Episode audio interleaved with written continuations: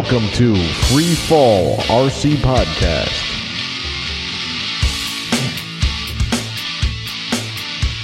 All right, welcome to another episode of Free Fall RC Podcast. I'm Steve, and here with me is Andy, Hey guys. Ian. Hey, what's up, guys? All right, and for the folks that can see, we have a special guest, Dan Turiak, aka Gucci. What up, fellas? All right, this is episode 332, fellow podcaster series, volume six, with Dan Turiak. Whew, what a mouthful that thing. That Yeah, who come up with that Title ti- is- that title, that title? That's awful. I, I know. I'm- I know. I mean, you know, Gucci is a mouthful. What can I say? I'm a big deal. yeah. That's not what I heard. But go ahead. Whoa. Don't give the secrets in the first five seconds and nobody's going to listen. Sorry. You got to create a suspense. Uh-huh, uh-huh. All right, on that note, let's catch up with her this week. Who'd like to go first? Uh, I can go ahead and go first. Um, I did not fly. I the only thing hobby related I did was on Discord. Um, I worked this week. Uh, I did have a couple days off, but I was just kind of done with like everything. I just like relaxed both of those days. Did not do anything. Um, I think the only uh, fun thing I did other than spend time with the kids, uh, I actually bought a uh, ring camera for the apartment. So actually uh, pranked pranked the kids with it. It was hilarious. Uh, it, first, I got it all set up. The kids were uh, at summer school. It was like their last day of summer school, but I uh, I had it all set up and everything. And just to test it out, I pranked the dog. Like I had stepped out back for a cigarette and I heard the dog barking, and it's like so I turned on the camera and it's like, "Shut up, Roxy." And then she kept barking. I you know, told her shut up again. She comes running out from like by the, you know, from behind the couch and everything. She's just like looking for me. She's just like confused. Uh, It was it was hilarious, and I even did the same thing with the kids. Um, like after they got home from school, I I stepped off like I was gonna go and grab the mail or whatever, and got got on the Ring app. And my youngest one was the first one to run up, but I was like, I'd like to play a game and she just she just had that really horrified look and she's like okay dad where are you really so she caught on What's your quick daughter? Uh, she's gonna be nine next month and then the the other one's ten. Okay, so not too young. Okay. yeah.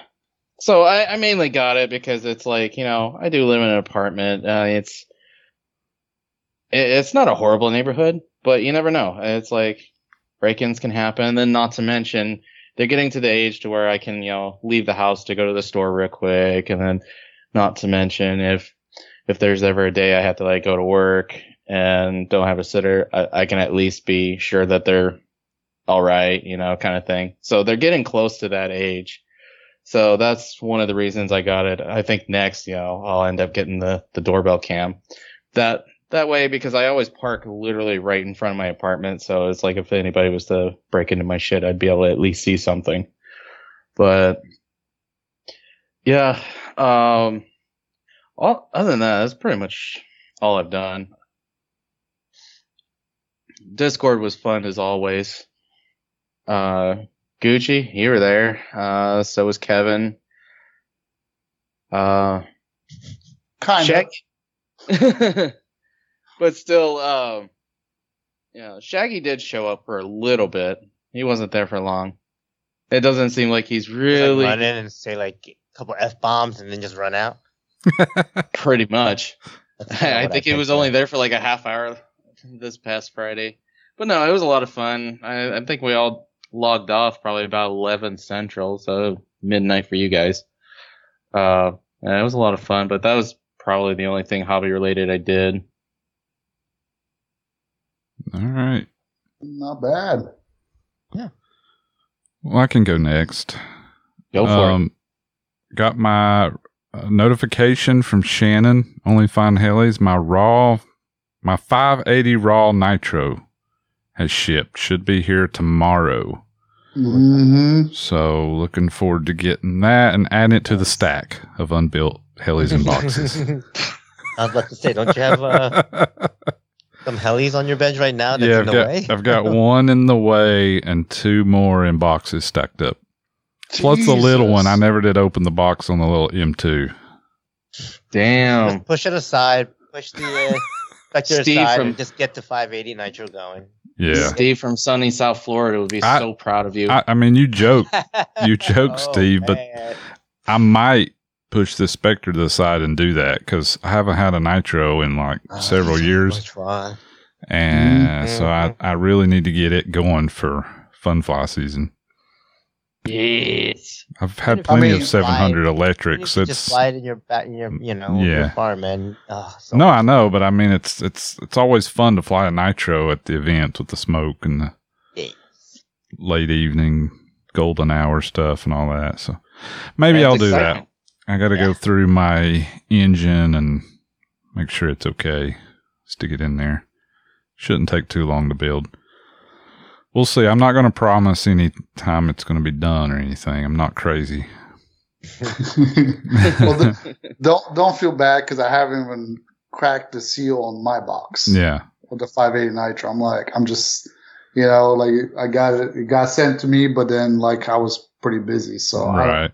you know, you, you might beat me to it. I don't know. Uh, I I wouldn't put money on that honestly, but my record would indicate otherwise. Is it going to be a race? Who's going to take the longest? Uh, uh yeah, maybe. Mhm. All right. Um, other than that, I've done nothing else. No flying this week. Been kind of busy. I feel Getting like a broken done. record that I'm busy with the farm stuff, but I don't know what to tell you. It is what it is, and it sucks. Mm, It's your bread and butter. I guess To work. Yeah, dude. It's also his pain in the ass, apparently. it's a pain in the ass. It's just been. It's just never ending. It seems like. Mhm. But Yeah. oh well. Is like I said, it's it'll be I'll get it done when I get it done. How's that? Well, Sounds promising. we're waiting. Okay. You know, let's keep. You know, like I want to be able to still be able to see the helicopter by the time you're done. you know, and not have cataracts and being a assisted living. You know. Uh, I don't know. Fine. You'll have the surgery by then. Yeah, yeah, yeah. Get Yeah, you, yeah. I, will get you some some of those, you know, big magnifying glass. You can see. Yeah, Ian The will light. Be. Yeah, Ian will be like emptying out bedpans and stuff by the time you get that thing done. We'll be in trouble. Shit. He already Andy does change that. his own bedpan. Yeah. We need to go to. F you, Gucci. Go do your own. oh, listen up, you whippersnapper. Oh. man. So All right. I was really bummed because Mm. I didn't get to go to Dragonfly. I I did do the wedding and all worked out okay, but I was really bummed out the entire time because I didn't get to go to Dragonfly. So Steve, how was the event? Tell us all about it. Dragonfly was fantastic. It was a great event. Um. All right. Yeah, that was it. No. Uh. so, so you know, it was very, uh, very. It's it's great that we talked about in our last episode. We talked about you know, uh, bring our families to events and stuff because that's what I did. I was like the family guy at the event with the you know with Chloe and Hunter, and uh, you know, all the kids running around with Chloe. You know, kind of, Chloe's kind of like the ringleader of all the kids Right. now. She's just you know, running around or sitting down and drawing and stuff. So, but I mean, the event was great. It was so good to see so many. You know, obviously, so many people I know. Um, hmm pretty much everyone I know from North Carolina was there. Mm-hmm.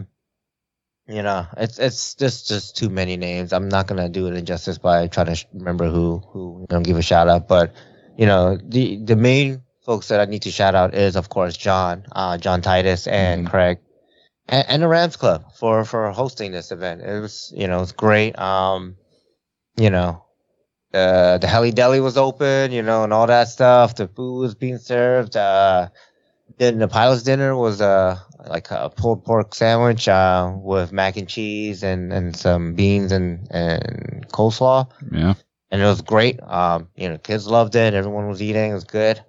Um weather i mean friday you couldn't ask for pretty much any better weather. I mean it was hot. Don't get me wrong. Thursday and friday it was hot. Um, right. but it was great though. Uh,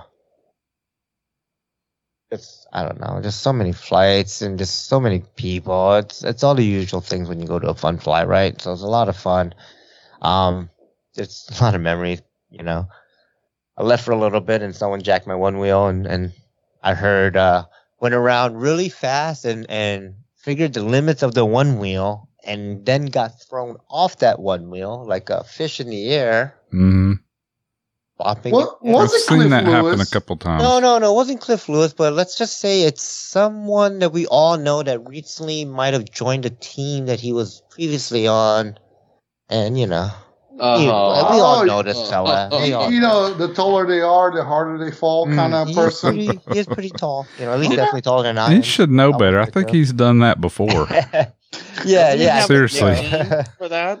And, and then and then you know he had this bright idea to uh well let me do it again and when it throws me off the ground is wet so i'll just plant my feet and slide like skin, right. you know Yeah. How'd that work out?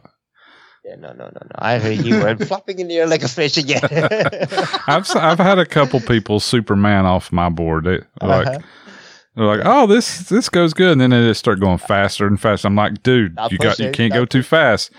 And once you reach the limit, the you know physical limits of the electric Yeah. motor, it's got no more to give to keep you like, balanced. so the all right. nose hits the ground, the dude goes flying through the air.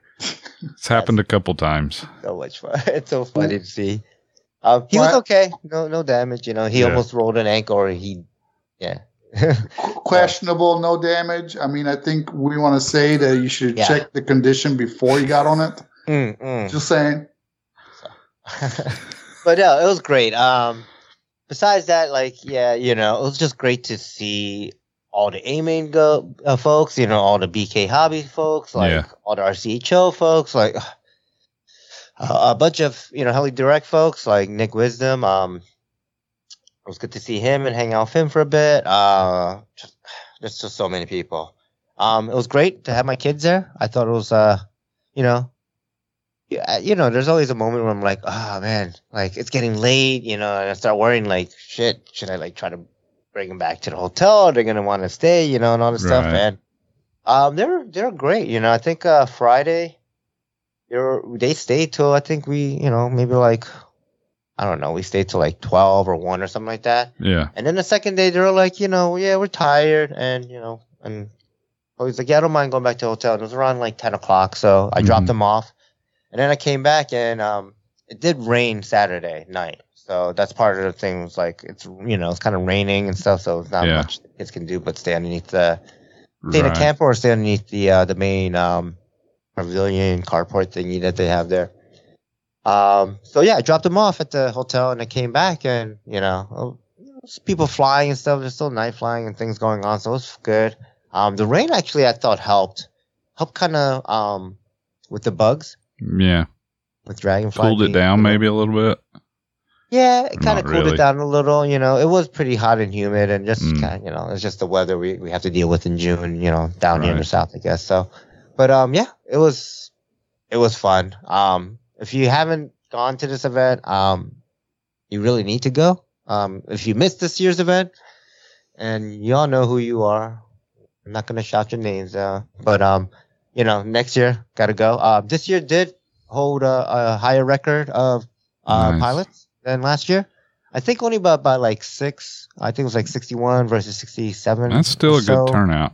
So yeah, it's a good turnout. And Yeah. there were folks, like I said, that went last year that didn't see this year. So, you know, that means other folks, you Mhm. know, filled in and also more, right? So it was fantastic. So Yeah. I think, you know, It- John, Craig, and everyone did a fantastic job. Yeah, it's a great, it's a really great field. It's a good club. It's one of my favorite events, to be honest. I, Yeah. you don't know how bummed I was to not get to go. hmm Mhm.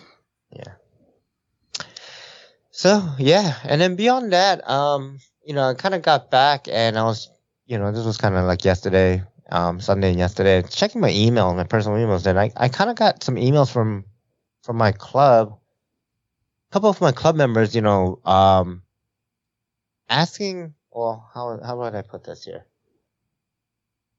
I guess someone emailed them, and they're like asking me for help, so. Yeah. So there's this one guy, Glenn, that uh, reached out to to one of my club members, Tom, and and I got his contact info, and he wants uh, he needs some help setting up some helicopters. So, so yeah, I, I responded to him, you know, and gave him a call. So it was kind of cool to be able to help out some local folks that are, you know, still in the hobby. And I mean, this guy's he's definitely an older gentleman because. You know, when he kind of first started, like, yeah, I was a member back 15 years ago, and you know, and the last two helicopters I built was a something gasser and a Nexus 30, and I'm like, awesome, that's cool, you know. He's like, yeah, it had a, you know, um, a Zenoah 26 in it, and blah blah. I'm like, that's awesome. What do you need help with? He's like, he's like a Blade Fusion 48, uh, 470 or whatever, 480 or 470, whatever that size is. Yeah. I was like, oh, okay, no problem. Uh, You know, I can help you out. And and then he tried to go through the whole thing of like what you know, what he's currently going through and stuff. So like, you know, I'm trying to, I'm trying, I'm gonna try to help him out, and you know, meet up with him, I guess, and get his helicopter fly, maybe maiden it for him, make sure it's all good, and and hopefully help another uh, person get back into helicopter. Yeah. Nice. You know, yeah, That's awesome. I've been doing a lot of that too, like trying to get folks that were used to be in the heli, you know, Mhm. kind of doing a lot of helis. yes, they got out too. there doing, and I'm like, ah, you know, like there's some that my club, like the club president, I I just give him the transmitter. Fly to Puma. He's like, you no, no, no. I'm like, just, yeah, just go I'll fly. buddy box any of them, yeah. Well, like I don't even like the club president used to be like uh, F3C competitor back. oh, okay, yeah, no, you're Mhm. good then. Yeah, here you go. he just stopped. Like when they went to fly barless, he just stopped. Like I he bet you was. with the setup. A lot of people find that Mhm. setup to be just like, whoa, it's a whole new world, and you know, Yeah. And I, I just gave him the radio and he just started flying. I've seen him like I gave him the I Logo does well. 200. Mhm. He he flies that thing. Like I mean, not no 3D, just big air. But he was Yeah. like, man, this thing is like unlimited, you know, you know, climb. And I'm like, yeah, that's 1550. He's like, how much? What's the head speed? And he's like, we were running everything we had, 2100 RPM on nitros and this and that. And I'm like, Mhm. no.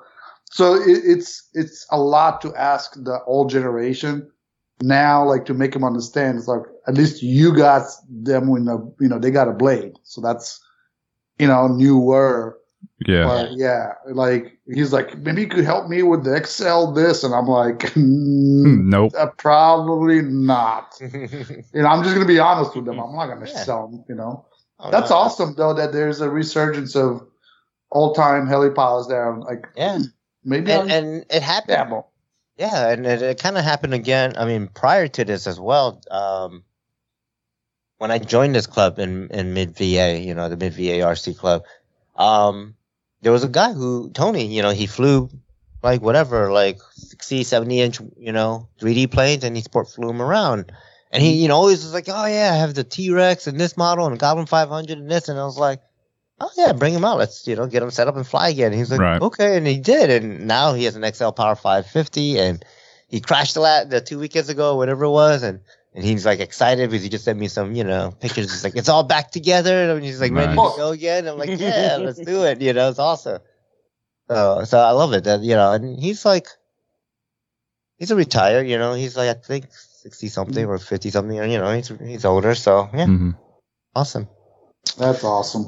Um. All right. And one other thing I did, and I don't know if I, I, I, I guess I've been doing some work on the back end for that, uh, that Hanover RC um fun fly that I'm CDing, I guess. So, um, yeah, I think You we're get- gonna try to do guess, some raffles or and you- stuff.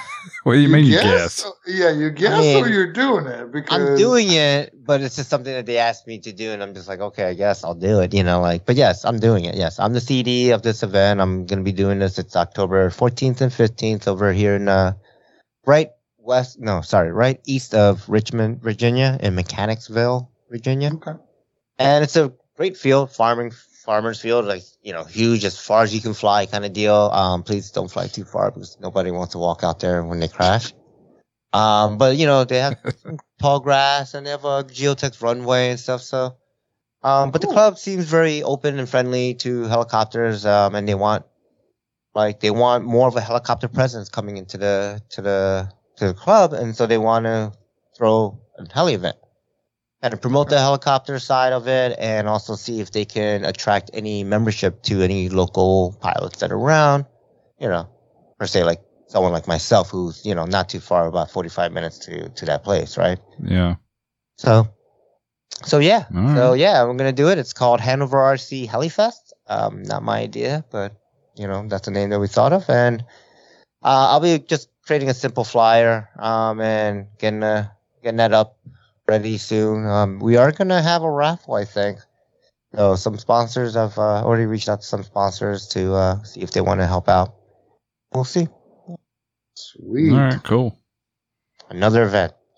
Man, I have been I've looked at my calendar and it's like oh Ohio, free fall, and then it's like all this other stuff like with, you know, family and everything, other like personal trips, then like uh heli extravaganza and and then like all the it's just like nonstop for the next I don't know, three months. Like every other weekend there's something going on. Yeah. So, summertime in the north. You know that. Yeah. hmm I'm just like, damn. Are we going to have too Mhm. many events at some point? It seems like there's a lot, which I- is I think good. It's great. Don't get me wrong, but it seemed yeah. like there's one every other week. Yeah. It's Somewhere. one like every other weekend. Yeah. Yeah. Gonna Yeah, I think I think when we picked our date in July, one we we had to push it because they've always had bad weather in in June, Mhm. and then we picked it in July last year, and it was bad weather, kind of, you know, for part of Saturday. right. Mm, But yeah. the thing was, we, we only picked July because there was nothing in Right. like in the month of July. Yeah. you know. And now, wouldn't you know it, Chi Town up in Chicago is doing a fun fly the same weekend. Oh, Wait, you're can kidding. Is that Yeah. clo- is that, Oh, is that that far enough? Okay. Uh, I don't know. Like, I didn't really, you know. I guess Doesn't they're matter, they're advertising it as a. If they got Well, sanctioned, then it's far enough. They're okay Yeah. with it. That means Well, it's it's okay. probably like what three, two, three hundred miles to Chicago from where where are we at. So I yeah, think so it's it- far it- enough. Yeah. But like, you know, how I was initially, I talked to Mitch Morozes to come to Ohio and he's like, well, we got a local. And I'm like, I get it. You know, Yeah. Mhm. it is, you know, it is what it is. But that's, that's good, kind of goes to what you're saying, Andy, which is what is too much, you know? Right. I don't know. Like, I really don't know what's too much Yeah. Because just, you, you, you're robbing one from the other. Right. At the end of the day, you are right. to a certain degree. Well, and it's it's different than probably it used to be when there was every local club had a had a group. So if there was an event 200 miles away, it didn't matter because there was 50 people show up at this local event and 50 at that one. But now we all travel two, 300 miles sometimes to go to events. And if you're somewhere in between, you, you got one 100 miles one way and 100 miles the other, then you have to choose which one you want to mm-hmm. go to. Yeah. So, And, and you know, with that choosing, right? I mean, what are we talking about? Like, it's your time off, right? Like, you have Mhm. to take. Okay, which event do I need to take the time off to go to, right? right. Mhm. Yeah, if they're not the same weekend, yeah, exactly. If not You've the got- same weekend, right? You still Yeah. got to. You can still only do so many right. through the summer. You, you can't go Friday every weekend right? to something. Yep. Yeah, And then the other thing is, you know, when do we do? Most of us do family vacations, That summer, too. right? Right. Right. That ends So- up suffering on the family side. Yeah. Yeah. So it, it's, I, I feel like is money set aside is not really a money issue, right? Necessarily, it's a time issue more. It's a time issue. Time. Time is the most. Yeah. Yeah. Mhm. That's why, like, honestly, like when we say we want to fly at night, it's probably because that you know, like, I want to go to all these events if I could, but that means that I'm not going to get there until Saturday morning. Mhm. right? Drive through the night. So guess what? I'm gonna get my flying time at night. Right. So, All night. so- yep, Yeah. as much as I could handle, you Mhm. know. I mean, how many people go right? Like, even if it's like a more local place, right? Like, it's okay, three hours away. Okay, I'm gonna just go right after work at five. and I'll get there at 8 Mhm. If there's no night flying, that sucks because you're like you meet up with everyone. Everyone's just already done flying. They've kind of like right. Mm-hmm. spent for the day. You know, now they're talking about all the flights that you missed out on because you're working, and you're like, I can't even throw down. And you know, like I want to throw down a flight. Yep, And so yeah, it's tough. It's you know, like I mean, you know, like we were talking earlier. Some of us were we had to give up something to go to Arizona, which is a huge. You I know, have to. I yeah. you know. So Ke- Kevin wish he, you know, uh, McGrady wish he could go to IRCHA, but he just doesn't have the time. Period. Like he would have to go in the negative, like you know, because of everything that he has going on, family and so on and so forth. So it's tough, man. Yeah. So I, I don't know what the right answer is. All I know is like, you know, like don't be mad if some people don't make it to the event. yeah. You know, I'm just sitting here thinking like this is such a fucking first world problem. Wah, I can't go to all the events. Wah. gas gas is five six dollars, and we're like, we got too many of them. Like, know, right? Oh, we're such a bunch of s- I know. spoiled. Spoiled fucking, yeah. All right. On that note, let's go into our main topic here, huh? Or actually, let's get to uh, let's catch up with Dan. Like, want to kind of an update in the last couple, like a week or two or whatever? I could do this past weekend because a Yeah. lot of things happened for me this weekend. So, uh, I did some flying. It was one day this weekend that I flew, and it was Saturday. But uh, you guys will not believe where I went and flew the heli the whole day Saturday into the night. And if you had to have some guess, what took place this past weekend? Huge event in Ohio, non heli. Ohio non Flite Fest. Oh yeah. Hmm, same weekend, yes, that's right. Yep. Yes. Yes. So did you go? So I went. First Nice, Yeah, nice, nice. great. I heard you talking about it on the Hilly Heads, and I was Yeah. like, I hope he goes to that or went to it because that's such a great Yes. thing. Yeah, That's so I, event, yes. I had to stay local, um, Mhm. so I couldn't come to Dragonfly because I literally like months ago I talked to John. I'm like, John, I'm not saying 100 percent because nothing is 100 percent. Well, family stuff came up. I'm like, you know what? I, I just can't. I can't leave because my wife had things on Friday night and Right. she didn't come home until late. So I'm like, you know what? So then, you know, one of my buddy from the local club that's, you know, he he likes to. He's thinking about getting into helis, but he was like, hey, I'm going to Flite Fest the whole week. And I'm like, oh yeah, you are. He's like, yeah, just can you, you know, do you want to come out? Can you come out? Because you know we would love to. Because he every time I fly, like he's helis, he's like into it, like he wants to see more. So I'm like, yeah, yeah, I'll, I'll probably show up, no promise, but I might be there sometime Saturday. So Saturday was a a clear day for me. My wife was like, yeah, I don't care. It's like literally 12 miles from my house. Oh my Oh, god. shit. 30 You minute should drive. be in okay. there every night. yeah, you should have gone every day. So I was like, okay, you know, let, let's go. So I go out there, I meet my buddy. You know, I showed up with like just helis, charger, and a generator, like in a chair. Like Mhm. I had nothing else. Yeah. And I pull in and it's like a thousand people. Like Mhm. Yeah. Huge, right? You'd So never like, been before? Never been before. It Like I knew to shame. I Yeah, knew I knew where they hold, held it. I knew what it was. I've seen videos and pictures. Mhm. I Great visit. Yeah, I visited the Edgewater golf course that Flite Mhm. Test The new Hat one, yeah. Yep. So like I was like, okay, I'll go. So I show up and I'm like, like when I first saw it, I'm like, this is what IRCHA was 2012. You Mhm. know, so nice. Everyone Yeah. is so nice. All the the ambassadors or the you know the people helping. So Well, nice.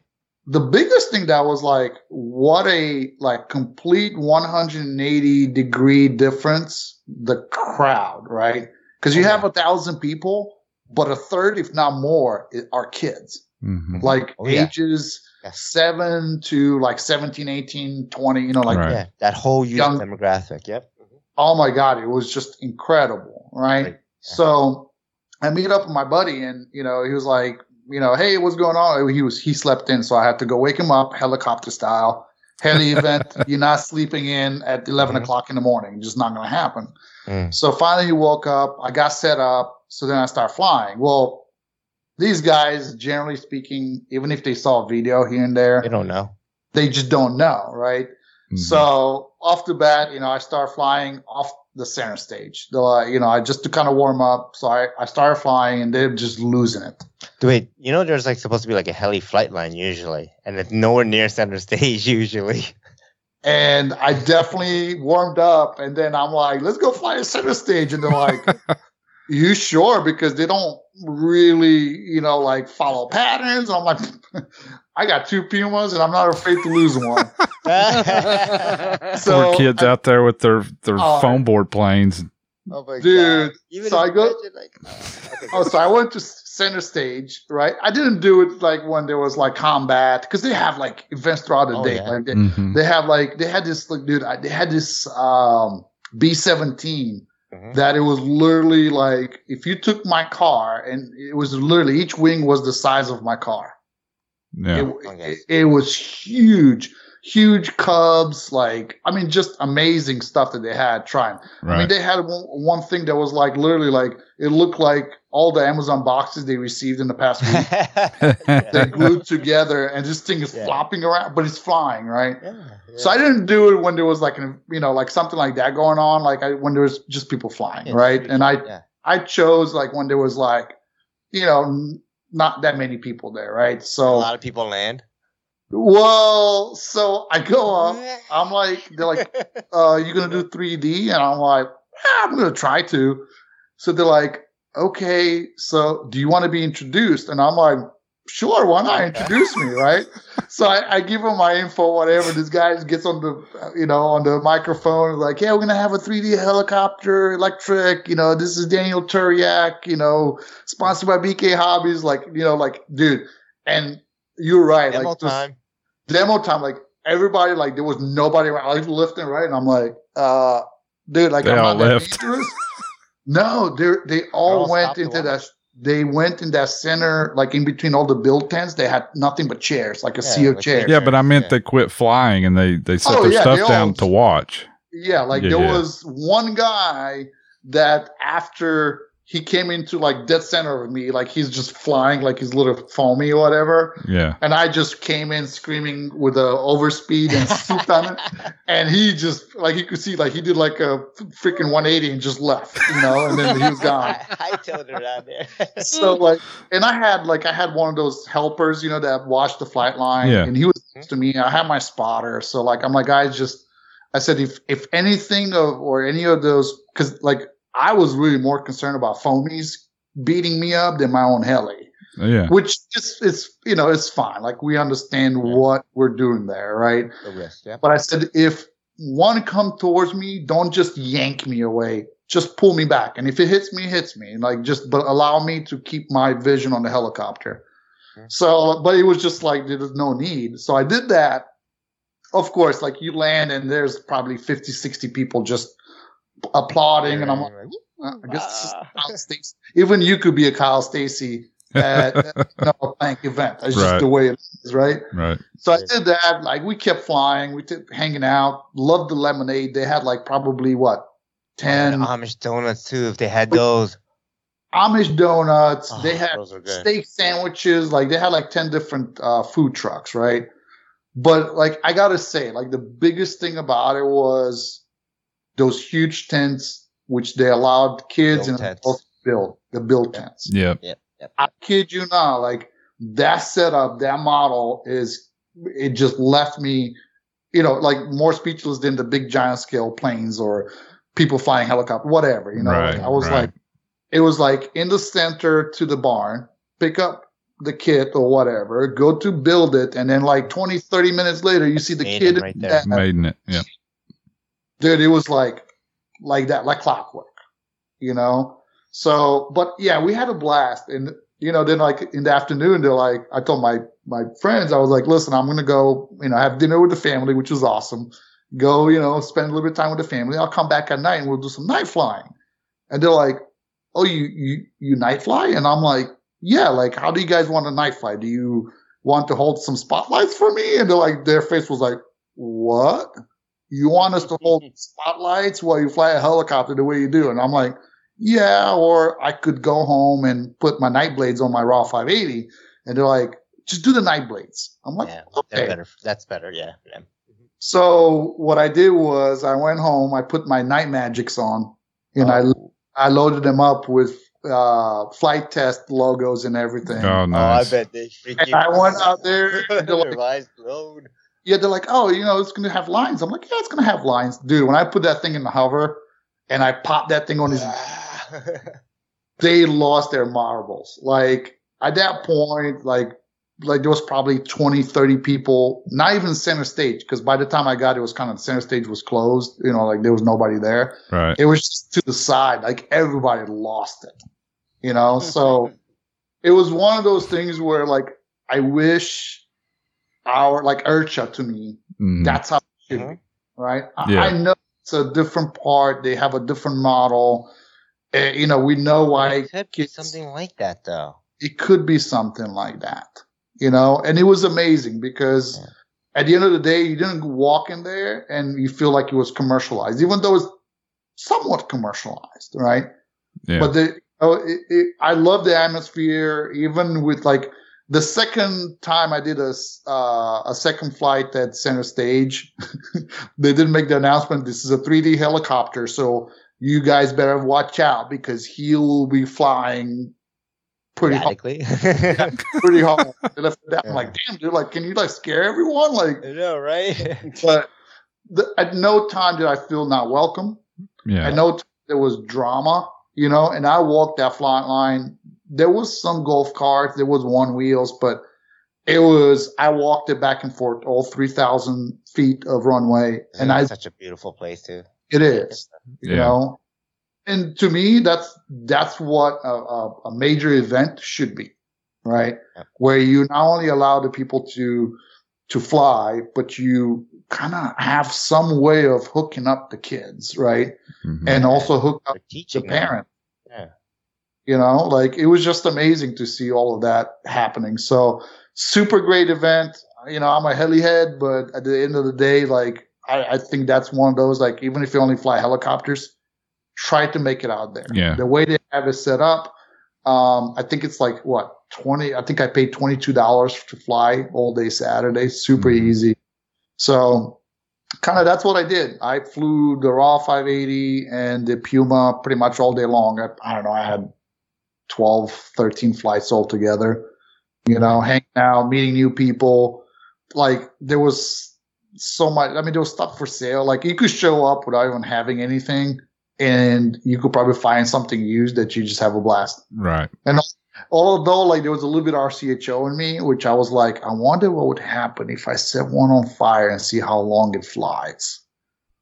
You know, like one of the Flite Fest planes. hmm Would- probably would not like that. Yeah. No, but that was that's I control myself. I know it was tough. It was- you know, I'm the heli renegade, you know, on the bunch. But but the cool thing about it was like, which is funny how small the RC world is.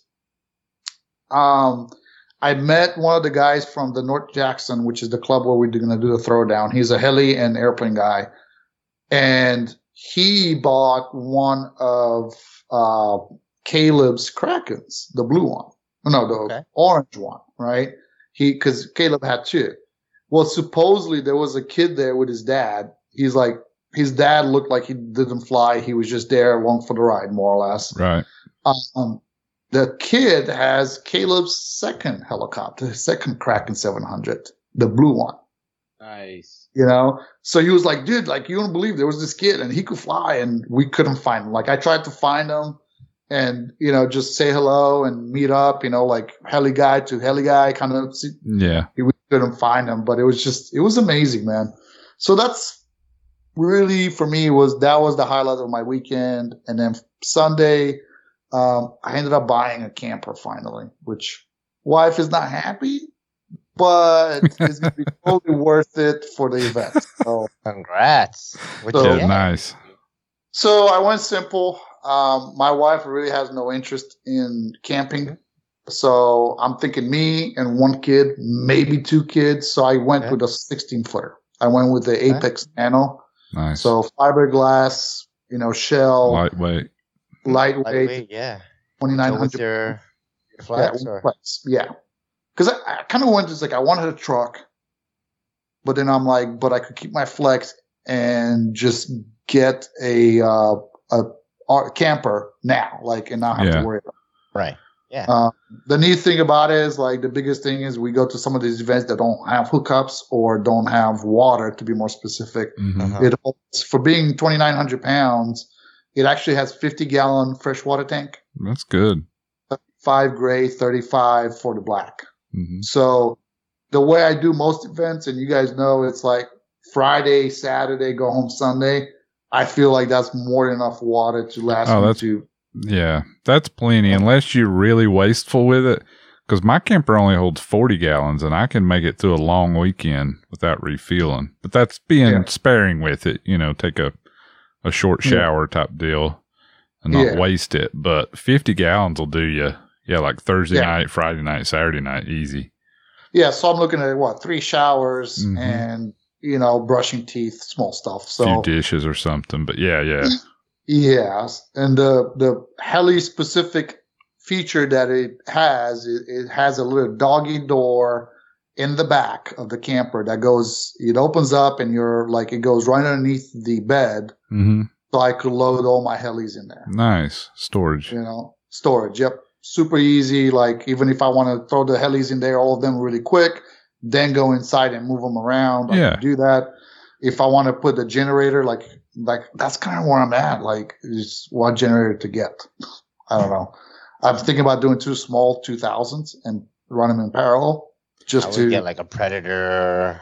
Yeah, Maybe that Predator one's pretty nice. I I had to decide that. Um, you can do the two, which I I did Honda. You don't have to do Honda, but I, you could do the two 2200s Mhm. and you get uh, I don't know 38 4000 continuous something like that. Yeah. Or I did the 3000 Okay. uh, Honda, but the problem with it is it's heavy. It's Mhm. really more than one person can load in and out of the truck.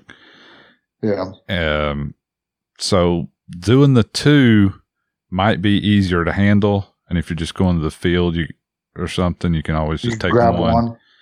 Mhm. Um, the downside with them is they don't hold as much fuel unless you get an auxiliary fuel tank, but you can do that as well.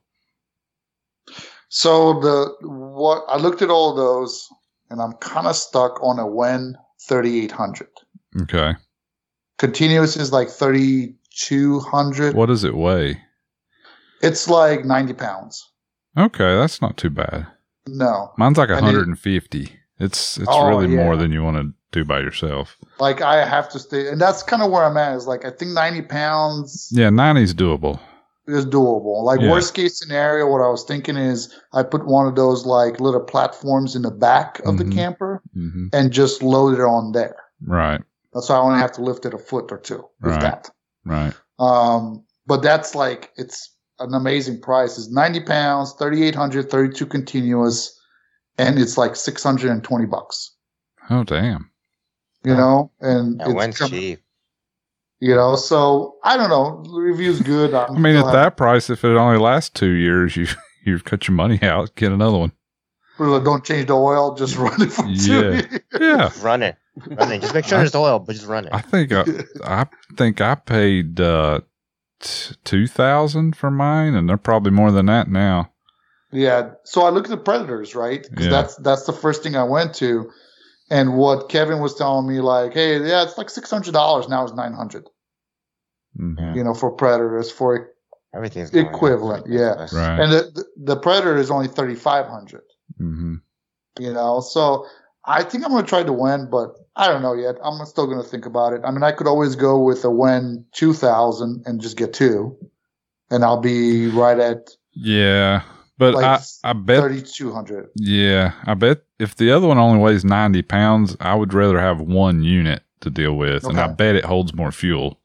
You could check, but I, Yeah, I Well, think it calls. It for at twenty five percent power. It calls for like nine hours, something like that. Okay. A run time. that's so probably three gallons. Probably. great, What do you but think? that's, yeah, that's probably typical. I've seen like twelve to sixteen on some of the, you know, like predators and stuff. like yeah, that. yeah, I think I can do, I can do like 12 hours at 50% or something and like eight hours at 100%. It'll go Yeah. all night running the AC and everything. yeah, but then it takes like four gallons to fill it back up. You know, it takes most of a jug. yeah. And I also have a smaller AC. I only have like a thirteen five. Yeah, yeah, yeah.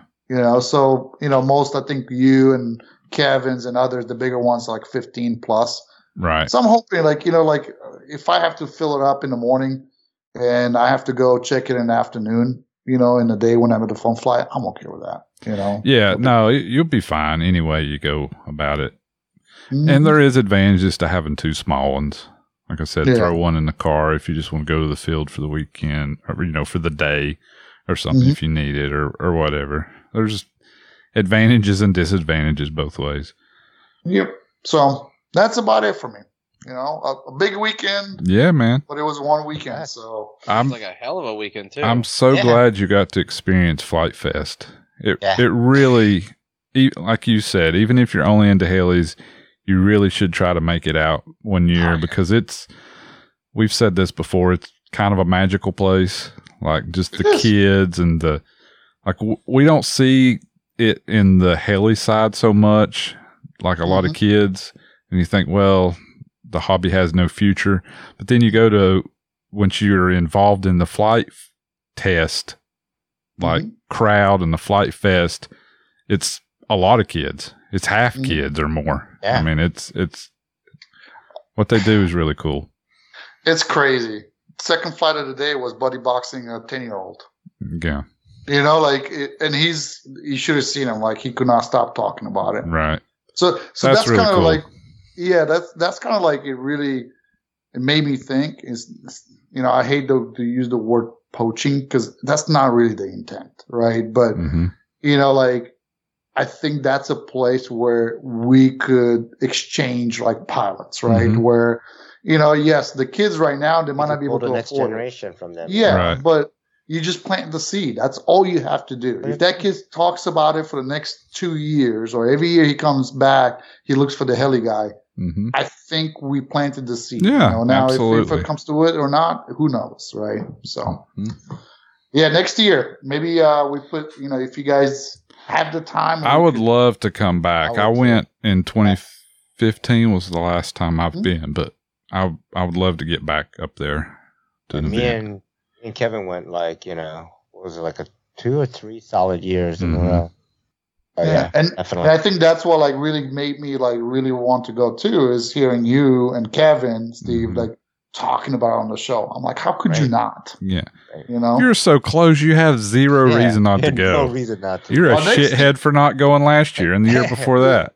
Yeah, ne- next year, next year, like now it's I'm gonna be there. I think even if I just go plant, you know, come home, work during the day, Yeah. and go there in the evening. Yeah, I'm doing it. absolutely. You should. Mhm. Nice. Yep. Okay. All right. Cool. Sorry. Let's roll into Well- the main topic here now. No, no, no, no reason for apologies. Oh, that was great to hear about. Yeah. All right, here we go. Let's uh, first get to know you a little bit better, and then we'll kind of get into some podcast questions and, and some more after that as well. So, a lot of questions. First Ready. of all, um, where are you from? Located. So, so I am currently living in uh, Northeast Ohio, to be more exact, uh, in Canton, Ohio, which is if you, it's about an hour south of Cleveland. So this is the easiest way I could explain it. Right. hmm Originally born not in this country. Um, went, you know, family moved to New York City from Romania. Then I went to college in Florida. And then we went, I went, did the smartest thing I ever did or the dumbest. I don't know. But I went in the military, stationed in South Carolina, Mhm. and then met my wife. And now I just, I'm cold in the winter, but actually pretty comfortable in summer. I got to say that. yeah. Nice. Yeah, Mhm. real comfortable Yeah. in the summertime up there. hmm Cool. Uh, so how long have you been in the hobby? Uh, Since I started this for you. Yeah, this is gonna be like once again long-winded, but I'll try to make it fast. So, helicopter-wise, I've been doing RC helicopters since 2012. Uh, so it's pretty much I'm going coming up on 10 years. Uh, before that, I did RC airplanes. Uh, did that for since the 90s, like 96, 97. Before that, I started doing some RC, like sailplanes back in Europe. I Yeah. competed um, doing RC sailplanes, free flight, and then control line. So models altogether since I was seven years old. So like 32 years. Wow. You've You done know. you've done Wow. more than the rest of us combined. All of us combined on this show. Yeah. It's fun. I don't even like, you know, this is, eh, you guys know this. Like when you do this, the stuff that brings you joy, like Yeah. this is kind of one of those things. Mhm. You don't think about it that way. No. You know, it doesn't matter. Like, you know, like I had it easy and I, you know, had it hard and then I had to stop. We all stopped many of times, you know, so yeah, it's kind of odd thinking about it. 32 years. Holy smokes. You know, models. Who'd have ever thought? Yeah. Yeah. So now, do you only fly helis, or do you still fly some airplanes and maybe any drones or multiple those? So I've never really. I'll start with the with the hard no. Like I've never ever ever I, I touched a, a drone like an FPV type thing. You know, I put goggles on maybe like you count on one hand, which is cool. But I just never, for some reason, I've never really. It never brought me joy. Like I kind of looked at it, you know, not to be you know, to, to say it's not fun because a lot of people have fun with FPV, but Right. I feel like if I wanted to feel like I'm really flying inside something, then I'll go fly full scale because I have a commercial pilot's license too. Okay. So, but like realistically, like FPVs, hard no. Um, would I try it? I guess if somebody pushed me enough, I'll do it just to say I did it, but it's not on my menu, my daily menu. Um, airplanes, I have some airplanes. Like I actually have one airplane right now. I have two airplanes. One is an RC. It's like a 60 inch wingspan, home built, designed by my dad. Oh which, wow. Okay. yeah, like it's completely like my dad thought of it. It's based on the Sukhoi 26 and Yeah. then adapted to be be able to him to build it on the kitchen table back in the day when we Mhm. lived in an apartment in New York City. So, Okay. you know, it's cool. Um, I, I'm I'm working on changing. Well, it had like old style 3003 Futaba 3003 servos. I'm going with like Metal Gear micros, you know, try to save weight and Mhm. put it on a V control, on a V bar uh, type setup. So that's not flying right now. But I do fly. The most airplane flying I've done, let's say in the past three years, is at a, at the club. If somebody needs help, or you know they need to be buddy boxed, I'll do it. Yeah. So if somebody says, "Here, try this," I'll try it. You know, kind of like even if it's like a giant scale 3D, like as long as they're comfortable with me flying it, you know, I understand what it means if I crash it. You know, I'll fly it. Uh, probably wouldn't do that with jets. So no, Yeah. so airplanes I dabble into, but I'm not quick to go buy one. Let me put it that way. So So you're planning to fly the plane your dad built, designed? Yeah, so I, I attempted it one time. So I got it from him about I think two years ago when I went visiting. He was like, you know, this is you made it back in the day when you were a kid. Here, take it, try to get it flying again. Mhm. And I realized really quick, I flew it with uh, 3003s, right, with whatever we had in it. And it was hooked up to a Neo running uh, V plane basic, right? Nice. Okay. With a NiCad battery pack on the Neo. And let me tell you something that it might look like it's fully charged, but when that Neo gets out at like 150 feet away from you, it's brownout time. Mm-hmm. Uh oh. Yeah. Oh, so I crashed it. It's I re you know all it did is just pull like that thing is built like a tank. Like all it did Mhm. was it pulled the landing gear out. So I just re screwed it back into the bottom plate, and I had to do some uh, MonoKote fixing. But I'm putting these servos in, so I'm working on getting that back together. Because Yeah. like to me, that's you can't put a price on something like that. Right? Yeah, well, that's kind of Yeah. what I was getting at. I think I'd be afraid to fly that. What if you like really smash it? uh, let's just say that H- hinge comes dad- undone or something, you know, and it's it's unrecoverable. Uh, Yes, so I haven't told my dad about the last, the first mishap since I had one. Okay.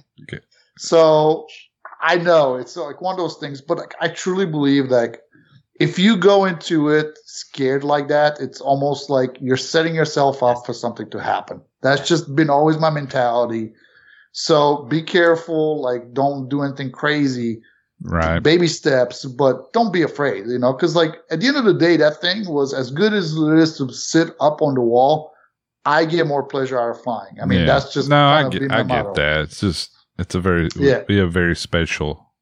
I'll, I'll put it this way: it wouldn't be like I'm going to take it out every weekend. Like once I get it back together and everything is running good and I don't have any more issues, Yeah.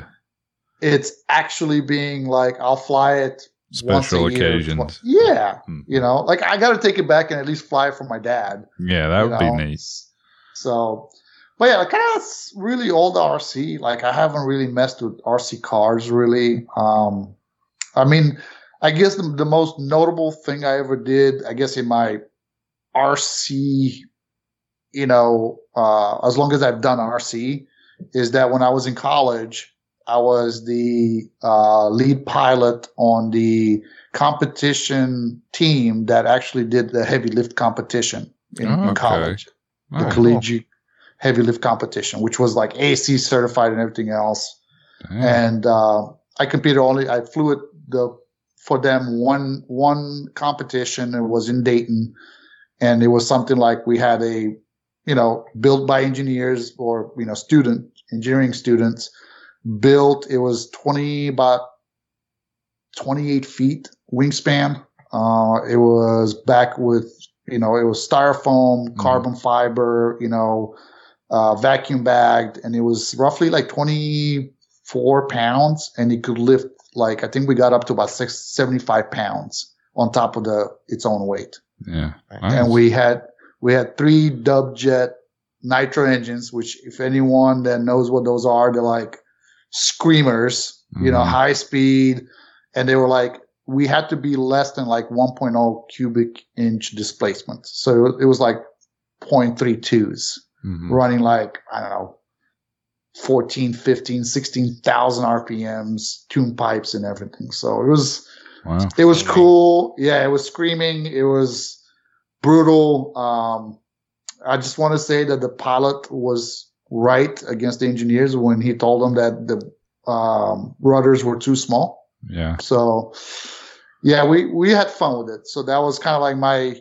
my fame. It was that, and then you know it was kind of cool to get back into comp- competing last year. So hopefully more. I don't know.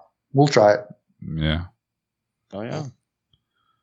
We, so you mentioned your dad. Uh, Mhm. Is that how you got interested in the hobby as a kid?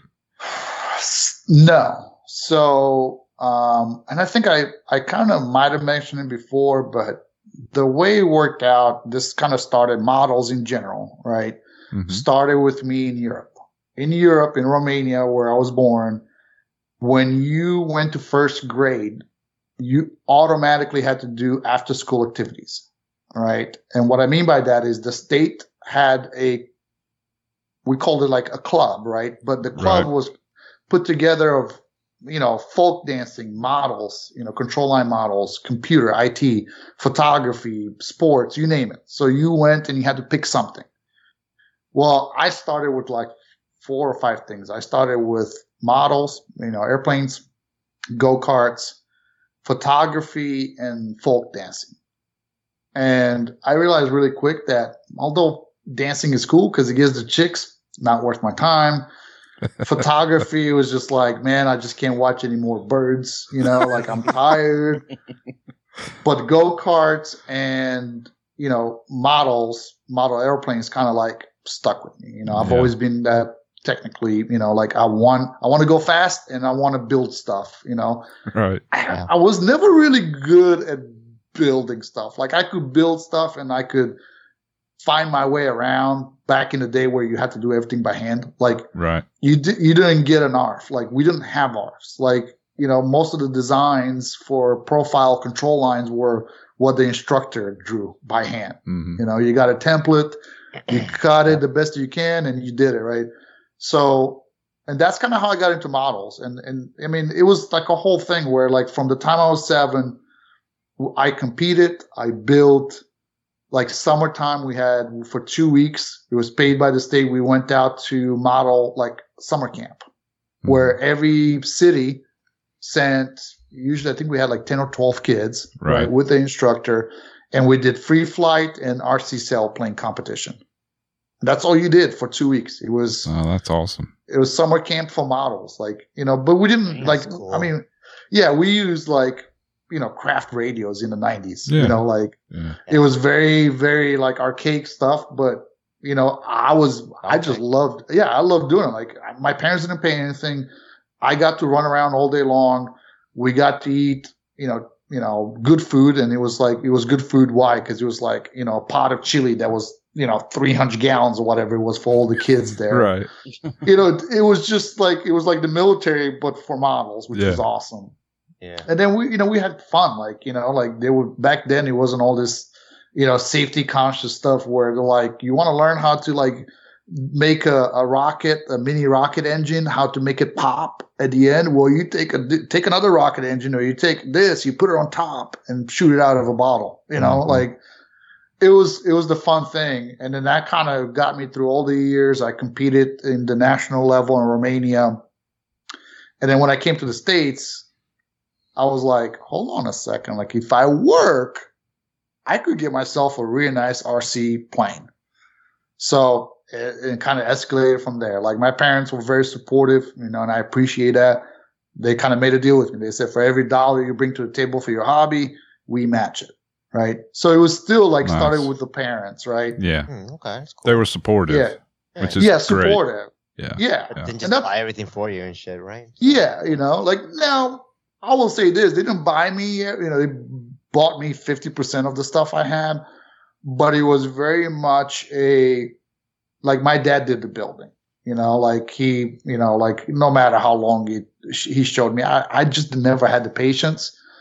But I still learn, right? Just because Right. I wasn't there and I didn't want to do it, it doesn't mean that I did not take a lot of building techniques, you know, shaping balsa, Mhm. MonoKote, you know, like I mean, he's still a pro at it. I'm not, but that was that was the deal. Is my dad built them, I crashed them on the weekend. You know, it's just Yeah. how it worked. So I kind of went through that. Obviously, models got me into full scale aviation. I went to I went to college to be an airline uh, transport pilot. I wanted to be an airline pilot, so hmm it got me into that. I realized really quick that you're not talking about RC money; you're talking about real plane money, and Mhm. so it kind of evolved over the years, took breaks. So, you know, and really it wasn't, Helis didn't come along until I met Kevin McGrady. So Hmm. I was like, that is cool. That is challenging. And I want to do flips. And I told him like from the beginning, I'm like, I know what maneuver I'm going to do first. And it was literally like half barrel flips, you know, like, you know, it's, you know, my plank mentality. I'm like, I want to do that. That's, Yeah. a, plane, a plane can't do that, so I want to do that. yeah. So it was, you know, it, it it was lots of years, parents support, friends support. You know, I've always been in the club environment. And I don't know if you ever been to when you lived in New Jersey, if you ever been out to New York, the the big uh, retired Army Air Corps Floyd Bennett Field. That's that was my Oh, first yeah. club, and we had like I don't know 250 members on a bad year. You know, it was A lot of You know- jets there. Yeah. lot of jets, planes, helicopters was, you know, if you had Right. one guy, you were lucky, you know. And it was the club president. And the reason why he probably was able to do whatever he wanted with the helicopter because he was the club president. Kind of that's kind of what I had to go through. So, Right. but support is the only way I think in this hobby, you know, especially now, you know. So hopefully other people relate because I know a lot of us, some of us didn't have that, you know, we started later in life, you know. Right. So, Yeah. yep. Oh yeah. Right, Like me. Mhm. And me. I, I did start when I was a kid, but that was like, yeah, that was not successful at yeah, all. you're like me, Steve. We tried to start, We tried, and then it didn't work, and yeah, we, We- we figured failed. it out later. yes. And then we I mean- grew up and had money, and then figured Right. it out properly. Yeah, I mean, it's it, back then it was like a different, it was such a huge Oh. barrier of entry. Oh my god. Right. Sure. I mean, if I didn't have like when I was young, even control line, if I didn't have this instructor, you know, twice a week sitting there and be like, no, no, no, this is how you got to do it.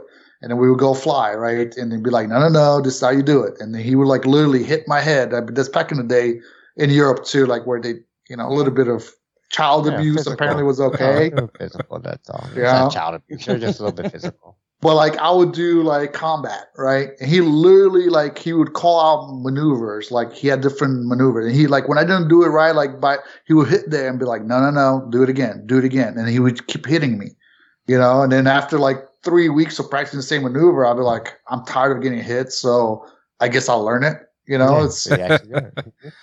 you know, but it was it was tough, right? Back then, you know, when we were kids, because I think most of us are generally in that same range where if you started as a kid, it was probably 80s, 90s time frame, Right. right? So it was it was a different ball game. Sounds like that worked. Maybe I could give Ian a yardstick and tell him when I screw up the maneuver, he can smack me in the back of the head. Think Yeah. that would work? Think I would learn more quicker? I don't know, but Probably. you wouldn't have a fun time. Uh, I mean, Yeah, I will tell you this: free- free wax in there. it, it's abusive, but it works, man. You know, like I don't, you know, I don't practice this. Like, you know, so funny because like I grew up completely different environment than my wife. My wife was born and raised in in in the states. I mean, she did not fly until she met me. Like, she's she's a small town mhm. girl, right? And like the things that I tell her, she's a teacher too. So like when I told her, like, like no, do you know how I learned the multiplication table? Is every day you walk in, he would ask you ten questions. Every questions you got wrong, you got hit on the hand with a plastic like ruler or something that's got a nice whipping action. And guess what? Do you know how long it took me to learn the multiplication table in first grade or whatever it was? Probably no more than two weeks. And I knew it. It worked, you know. Did it hurt? Yeah, it hurt a lot, you know. But so it's just a different mentality. you Yeah. know? Different times. Beat down. No, I don't do that with my kids. You know. Oh, no. I'm trying. I'm trying my best to be, you know, modern. I guess be understanding of their hardships and learning life. Right. Yep. Yep. Okay. Uh, let's see. So, what do you? How do you support the hobby? Like, what do you do for a living? If you don't mind us asking. I wish I would say I'm an airline pilot, but that's not it. Yeah. So, where'd you Uh, fall into then? So I kind of I took the, the the hard way around, right? You know, because God forbid I do something easy in life. Sometimes I got to try a Futaba radio to realize that V control is pretty good. Um, so it's kind of that's kind of like represents. Okay. It's a quick representation of my way of what I do now. So, um, I went in the military. Uh, obviously, at that point, I was in debt from college. All I knew is that I need to make a living. You know, make pay my student loans because I wasn't going to run away from them. I had to, and you know, I wanted to finish college. But other than that, like I was like, okay, what jobs do I have, right? You know, to choose from. And they're like, well, you're not a citizen yet, so you got two jobs, okay, or three jobs. I'm like, what is it? They're like air transportation, vehicle body work, or vehicle maintenance. I'm like, air transportation, that it's got air. I want to be yeah. an airline pilot. I'm like, what is it? They're like, you load, you know, planes, cargo planes with cargo, people, whatever, you know, you pretty much help the crew to get everything tied down. I'm like, okay, like how long is the tech school? They're like, two weeks. Uh, it was uh, eight weeks. I'm like, perfect. Two months. so-? Okay. Yeah. Yeah. So I'm like, I learned everything that I need to learn, and I'm in the wild. I, you know, I'm good. I'm like, okay, I'll take that. So I started doing that, and it was fun. Don't get me wrong, you know, but I think that had to do more with, you know, the people that I worked with, and and Mhm. that Yeah. you know we, I understood is like, you know, like I, I came to a point where like I got, I was. You know, started my college again. I was getting ready to finish it, you know, or I was like halfway through finishing. I had maybe like another two years part time.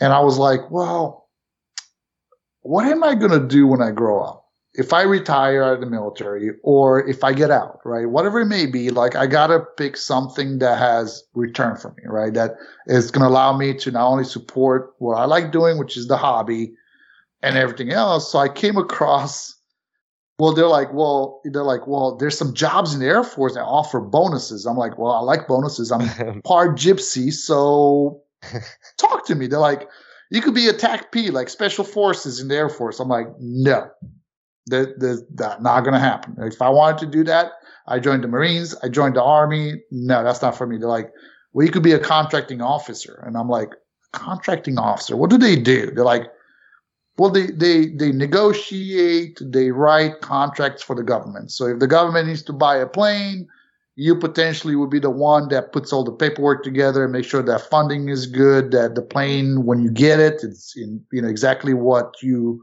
wanted, so on and so forth. I'm like, hmm, I kind of like negotiating. I'm, I'm part gypsy. Let's try that. So I went through I went through that whole you know the same thing. Lucky enough, their tech school was also a technical trade school in the military in the Air Force was also eight weeks. I'm like, eh, eight weeks programs down. I'm like, yeah, no kidding. You can learn weeks. anything in eight weeks, apparently. Yeah, I'm like eight weeks, and I get like a ninety. I get a ninety thousand dollar bonus. Well, okay, I'll do that. So I, mean, I went into this contracting, you know, I I can't say I like the negotiation, the wheeling and dealing, because that's what I do on a daily basis, right? I make sure that whatever we want to buy, we buy at a fair price. And if we want to make a change, then you go through the whole process, right? Think of it of buying cars every day of your life, right? Where you got to negotiate and figure out what you want to pay for it. That sounds but, uh, terrible. Yeah, it actually does sound terrible. when you put it that way yeah. it's it's bad right? Because i went from an outside environment. I love being outside loading planes around planes flying with planes. I mean like there's nothing cool than being like um, you see that 18 wheeler like we got to load into this airplane. We don't have a driver. And i'm like uh, okay so who's going to load it? They're like well you're the, the loading team chief so figure it out. So i literally get into this like 40 ton Never drove one ever before. Oh. And I'm like, I look around and I literally like, I'm like, hmm, can I learn this? And literally, I just took it in a few rounds around the airfield. I'm like, okay, now push that with an oxygen tank. It's empty, but a, a trailer behind it, it's oxygen tanks. Yeah. Push that up a ramp of a C-17. I love doing that kind of stuff. To mm-hmm. me, that was like my environment. So when I went to contracting, it's desk work right? Everything is paperwork and, and you got to document everything. I hated it, right? It was up to the point where I started doing construction contracting. So I worked on construction projects. So then I got to go outside and, you know, go to a project. I, listen, I'm the guy making payments. So you're going to explain to me everything you do on this project. Why is that brick crooked? Why you put that strap? right? But it got me super interested, right? right? I wasn't just buying. He's out TV, there with right? a level and a tape measure. Oh, yeah, like, like, oh, this shit's an eighth of an inch off. Oh, like I, I went out there to a project and it literally half the brick wall looked perfect. The other half looked like a two year old did. right? Oh so here I am, like the authority on the contract. I'm the guy that says yes or no, right? Yes, I accept the work or no, redo it, right? So I'm looking at it and like I'm talking to adults, right? You know, like these are people that are, oh, right. you know, when you first talk to them, they've been to NASA, they they worked on the moon, and they know how to do everything. And I'm like, do you see anything wrong with that wall, right? And they're like, well, what do you mean? I said, listen, and I play stupid all the time on on these sites. I'm like, I'm I'm just a business guy. I've never laid a brick in my life. I've never ever, you know, even you know, began to look at laying bricks. But do you see how a two? I mean, it was literally like crooked, and yeah. I'm like, I said, dude, I could go to YouTube and could tell you it's wrong.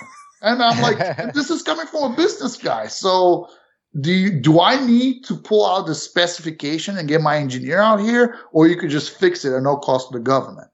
And you know, if they fight, you know, like, well, you know, like this is this is within the regulation. I'm like, okay, show me where. You know, so I love doing this kind of stuff. I'm right. a people's person, and I, you know, like I at the end of the day is, you know, I understand. Like, you know, I am I I do my best to protect the taxpayers' money, right? So if the taxpayer pays this Joe Schmo contractor a million dollars. Well, I'm going to make sure that I get the best product Right. that million could buy. Period. You know, so it's a lot of that, a lot of paperwork, but it served me well. Like I don't know if maybe I would have been able to do with the logistics side of things. I could have been, you know, making the same money or anything like that, but it would have been a lot harder. You know, Right. but I did pass. Like one of the jobs that I passed, and now I'm like, maybe I should have tried it. Was a sensor operator for UAVs.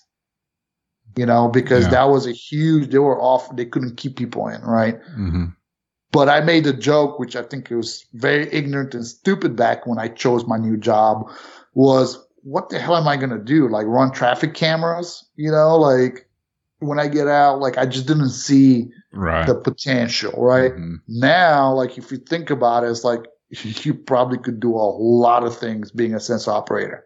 Mhm. I mean, you, there are opportunities. I mean, drones are everywhere. We see what's happening with Amazon and, and Walmart and all these. You probably, I could have made even more money to be honest, but it is what it is. It- Right. It's, it's, it's still fun because it's got the construction piece in it. Um, and the biggest thing about it is that I'm at a point now where I educate and I train and I oversee like a lot of junior contract specialists. So I see a lot of folks on my teams that are brand new out of college, right? And I, I to this day, if it's flying or contracting, I enjoy when you take somebody that has no clue what they're supposed to do. And in two, a year, two, three, they are like the knowledge book. You know, they're the Mhm. ones that could run on their own and probably even run circles around you. You know, development, right? Same thing in, in contracting. I, I love doing it in contracting. I love doing it in uh, the heli community. The only problem is that, you know, there's so much nuance in the heli community. So is in contracting, but, you know, and you have a lot of people like, well, you're wrong. I was like, well, am I wrong? Is it just a different way of doing stuff? Right. you know so but yeah contracting sounds boring it is boring but you know it's how you look at the glass half empty or half full i Right. guess so yeah that's that's me working i guess a lot of jibber jabber You don't say. yep All right. Uh, let's see. Let's move on to sponsors. mm. Yeah, you sponsored? I think you're sponsored. I yeah have one or two maybe. So i have one sponsor um, Okay. it's bk hobbies Nice. um, yeah I, started with them last year hmm Yeah, it was last year. I think beginning of the season. It was before IRCHA because I know I had the jersey and I joined the. You know, I was at the BK Hobbies tent. Um, that's the only one currently. I did hold one sponsorship before BK Hobbies, and this was back when I just not just started, but like maybe like a year or a year and a half, two years after I started in the heli side of things. I was sponsored by uh, Icon. So I did Icon for about two years. When they, this was like back when they just seriously released, like Right. Heli Direct was bringing in. Mhm. So you know it, there was you know Governor's World and all that that great, but you know it was still for the way you set it up and everything else. It was fairly new because remember we used to look at colors and press buttons to enter menus and all sorts of crazy stuff before that. Mhm. Right. So- right. Yep, that's that's kind of heli heli sponsorships. Yep. Mhm. Cool. All right. Uh, let's see. So you've been flying forever. Pretty much been telling me. Um, do you sim or do you just do it in real life? Uh, so I I get it through phases, right? Like wintertime, I sim a lot more than summertime, right? Because Okay. summertime I could be out. Wintertime, we're in the north, you know, we'll get two feet of snow. Like, guess what? I ain't flying outside. Like I tried and you know, you could use gloves and hot boxes and everything else. Right. For some reason, to this day, ever since I moved to Ohio, I'll go fly one weekend every two months in the winter. You know, so but sim, I do. Um, not you know, sometimes more, sometimes less. I will say this that I started the the heli, you know, uh, side of things without a sim. and Damn. I learned. Yeah, I learned really quickly. Way. Yeah, I think I was probably. I don't remember quite exact, but I think I had probably had, I don't know, 80, 100 flights before I ever got a sim. Oh, wow. So, and somehow I was lucky enough that I didn't crash until like 150, 160 flight from the beginning. So, but the sim to me, that's, I, I think we, like people don't give it enough because, you know, we want to fly in real life, right? So Right. sim is a must. Do I do it enough? I don't think so. But I also like, to me, the best, and this is comes back from full scale the best flying is real flying. You know, Yeah. I feel like there's if if anything, it's like if you can't do real flying, then do sim. You know, that's fine. That's perfectly okay. But if you could go out there and and fly real fly and not a sim for the weekend, I will be a proponent of that. You know, if somebody at my local club says let's go fly, you know, like even if I don't want to fly, I'll bring a generator, I'll bring whatever so they could real fly rather than sim. So Yeah. that's kind of just me on that topic. Oh, yeah. All right. Cool. All right. Let's uh let's shift over to real life and Okay. talk about what's in your fleet. Oh man, I mean, you guys could see some of it. So Hmm? my my fleet has changed a little bit. So right behind me is the the raw 580 nitro uh, electric. I have to the right of me is I have two Pumas. I have Puma Uno and Dos. you know, they're the same, same, same, different but the same. So there's two Pumas. One has a Scorpion power setup. One has a YG and uh, X Nova setup. One has full size servos, and one has mini servos. So those are pretty much my everyday helis that I take out to the flying field now. All right. I do have a raw 700 nitro on the floor and it's kind of tucked away. And I used to have a flyable Kraken 580 nitro that I crashed at Spring Fling, uh, showing off as always, doing the Mhm. good old Gucci scoops. Mm-hmm. So, and it, I was like, well, I might rebuild it um, and get it back in the flyworthy condition and fly it. But we got the raw 580 nitro, so that's in a box that I need to build. Um, and then I have the the Genesis. So the Genesis is staying here. I'm gonna do some changes to it on the servo side of things and flybarless unit, but that's my competition bird. You know, I usually set it up for competition and you know, sometimes I fly that every weekend. When I was prepping for the nationals last year, that was like, you know, during the week, I'll do hovers Yeah. pretty much every day for 30 minutes. And then weekend, I'll do upstairs maneuvers. So it's kind of Nice. what I have. And I got to have my trusty logo slash M2. Mhm. But I haven't flown that in like two months. Something like that. Since, Damn. since we last flew it, I think Steve, more or less, you know, big time. Yep. Okay. Uh, um, kind of went about your sporting equipment, right? You said you, you sold your Yeah. And V-bar. Yeah, so just high, fast, express overview. I, I've flown Futaba. I've flown, you know, uh, Icons. I've flown uh, V-Bar Neos. I've flown CGY 750s. Um, as far as motors, you know, like I have Scorpion, X Nova. Uh, I don't I haven't tried Ego Drift yet. Uh, my go-to for batteries is one that flies.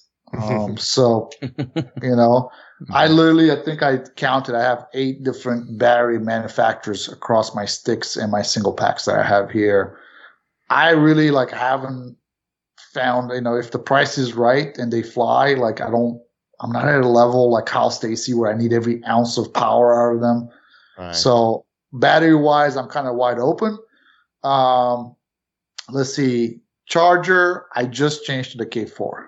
So my plan is to run two K4s. I have one right now, which has been fine as long as you kind of pre-plan. maybe charge some stuff at home the night before, and just maintain at the field as you're burning packs. So Mhm. that's nutshell. Oh yeah, servos, plethora. I've flown expert Futaba. I have just tried the HC 700s um, on 760 pulse width. That was, you know, I think they're locked in, but for my skill level, I, I, I think they're servos. But I've done BK servos, Theta servos, Torque servos. You know, pretty much anything that is out there, I've kind of given it a try at a point or another hmm? Yeah. you know so yeah just variety anything that you know bk carries now and even stuff that they don't carry like my competition bird obviously that was kind of you know in the beginning was scorpion and futaba but that was specific to my competition ambition that i had for last year so Mhm. Right on. yep Awesome. All right. Uh, okay. Should we pivot over to some podcasting questions, huh? Yes. yeah let's do that Yeah. So, I mean, we all know you're from the Heliheads podcast, right? So, yep is that your first podcast you've ever been on? uh yeah Right. So, I mean, we all know that. I mean, we, we operate in a team mentality, right? The the main hosts are the anchors, right? But I I think me and Kevin are like the founders, right? Kevin is really who had the idea and pushed it, and he just kept. You know, pretty much pestering me like, no, you have to, you have to, you have to, like, you got to come. And, and I told him, like, from the beginning, I said, dude, I don't care. I'll come on for as a guest but I don't know if I'm like quite, you know, like interested to do it full time. And he's like, dude, look, as much as you talk, heck, you know, just come as a host, you know, like just, Right. just do it. So like, and you know, Kevin has been my mentor in the heli side of things. So like, I was like, fine, I'll do it. So it was me and Kevin, but yeah, that was like, I don't like, I listened to you guys and I've Mhm. listened to, uh, RCHO, but it wasn't like, I'd just never really been like, I, like every week, like it drops, I listen to a podcast. Like I have used podcast more for those long drives, hmm or like if I was by myself at the flying field, I would turn on a podcast. It was never like a, a part of my life, you know, every week, you know, or every release. So yeah. that's why I kind of was never like, I wasn't really like ready to just say, yeah, I'll be a host because I didn't really have that drive. But here we are, you know, like 70, I think we're working on episode 75 now. So, Okay. yep. Mhm. Nice. I had a question pertaining to Yeah. Heads. So, as everyone knows, Heliheads has been, other than you and Kevin, been through, I don't know, a couple dozen, 40, 50 different hosts since you Uh, One started. per episode, I would think. yeah. I mean, I told you guys what I do. I was Right. just I was just curious of the two of you, which one keeps pissing everybody off so Yeah. they leave? Who- Who's And the, be honest. So, Who's the funny, Karen that keeps on getting? funny enough, I think Or do you take everybody that turns? has, I think Yeah. everybody that has left, it wasn't necessarily that they were unhappy with the show, right? There was a lot of outside forces, right? So we all know, in you know, like it seems like it's easy, and we do it for three hours, two hours. You guys do it every week. It it seems easy, but the problem is that there's a lot of outside forces that impact podcasts, shows, specifically the hosts and everything else. And I feel like that's the hardest thing is to find that well-rounded hosts, right? That, that, you know, one, make a commitment. Two, they're able to manage their outside forces that keeps them from being able to attend or be there or whatever the case may be. You know, then you have the, the inside values, right? Where like, you know, some people just, oh yeah, sure, I'll do it, but they're not really buying in, right? Mhm. They do it not necessarily because they, they want to gain fame, but they do it. It's like, oh yeah, sure, I'll, I'll talk for two hours, right? So I don't think, you know, even for RCHO, like I think a lot of the pressures, exterior pressures actually force downfalls, hosts leaving, shows being gone, as much as the people on the show itself, like being like, I hate you, I'm not going to do this anymore. You know? No, no rage quitting. I mean, I'm, Well, that was an awful. I've experienced rage quitting. Yeah, that was an awful long PC answer. So I'm just Yeah, going to mark down PC. McGrady's impossible to work with Yeah, yeah. because he just doesn't want to say say it. have a- well, You have a Yeah. Karen on the show, conditions. and his name starts with a K. well, I will say this, and this is this Love you, is Kevin. Just fucking with you. yeah, like you know, Kevin's gonna be like, "What the hell, dude?" And I'll be like, He's gonna hate "What the you. hell, I- Kevin?" I'm gonna see No. if this I love to push his shit. buttons. It's the greatest. No, so funny enough, like uh, you know, when we're talking about who's pissing who off, Uh-huh. you know, like me and Kevin went through very similar pressures when we started this helicopter only club down in South Carolina. Right. And I, you know, like the thing is, like Kevin is, you know, sometimes too honest. Like he, he'll say it the way it is, right? If your sound sucks, he's going to be like, your sound sucks. And I'm like, cool, but there's nothing I could do right now. Or like, I don't want to spend the money. So how we're going to fix this, right? Now, most people take that and like, man, he's an asshole, right? He doesn't mean to be an asshole. He's, he's, he's got certain goals or certain expectations, right? That says it's got to be this way and there's the only way. This is where I come in. And sometimes even I get, you know, we're all humans and we kind of drum. I'm like the, the glue, right? In the whole thing, right? I'm the peanut butter between those two sandwiches because I understand that sometimes you have to figure out a way to to to meet in the middle somewhere. Like we we understand. Like I want to, you know, you know, make a million dollars doing podcasts. Well, that's not going to happen. So guess what? How can I get over that? Well, guess what? You're not going to make a million dollars. I do it for the fun of it, right? Kevin spend wa- money. Yeah. you know, if Kevin wants perfect sound, well, guess what? You're not going to get perfect sound, but let's find a way to maybe be able to edit a lot of those noises, right? Yeah. We're just speaking to the mic. Yeah. So the idea behind it is that it's really, it's, it's not, you know, i- i- it's, it's a communal thing. So yeah, Kevin could be pissing somebody off, right? But, you know, I could be pissing somebody off because I could be the one pissing Kevin off, right? At the end of the day, you know, it's, it's, it's about communication. And usually, you know this, when somebody stops talking and they say, you know what, I've had it, that's when they're going to do a rash decision, right? They're going to leave. They're going to sell everything, you know? So that's, you know, that's the honest truth is that we, we all piss each other off at times.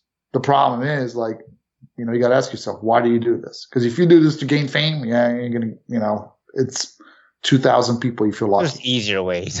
Yeah, you know, like, Yeah, less effort ways to gain fame. you know, like I'm gonna learn how to skydive and jump off the, you know, Empire State Building. I'll be famous, you know, for 15 minutes, more famous than probably our stupid podcast, because at least I'll, you know.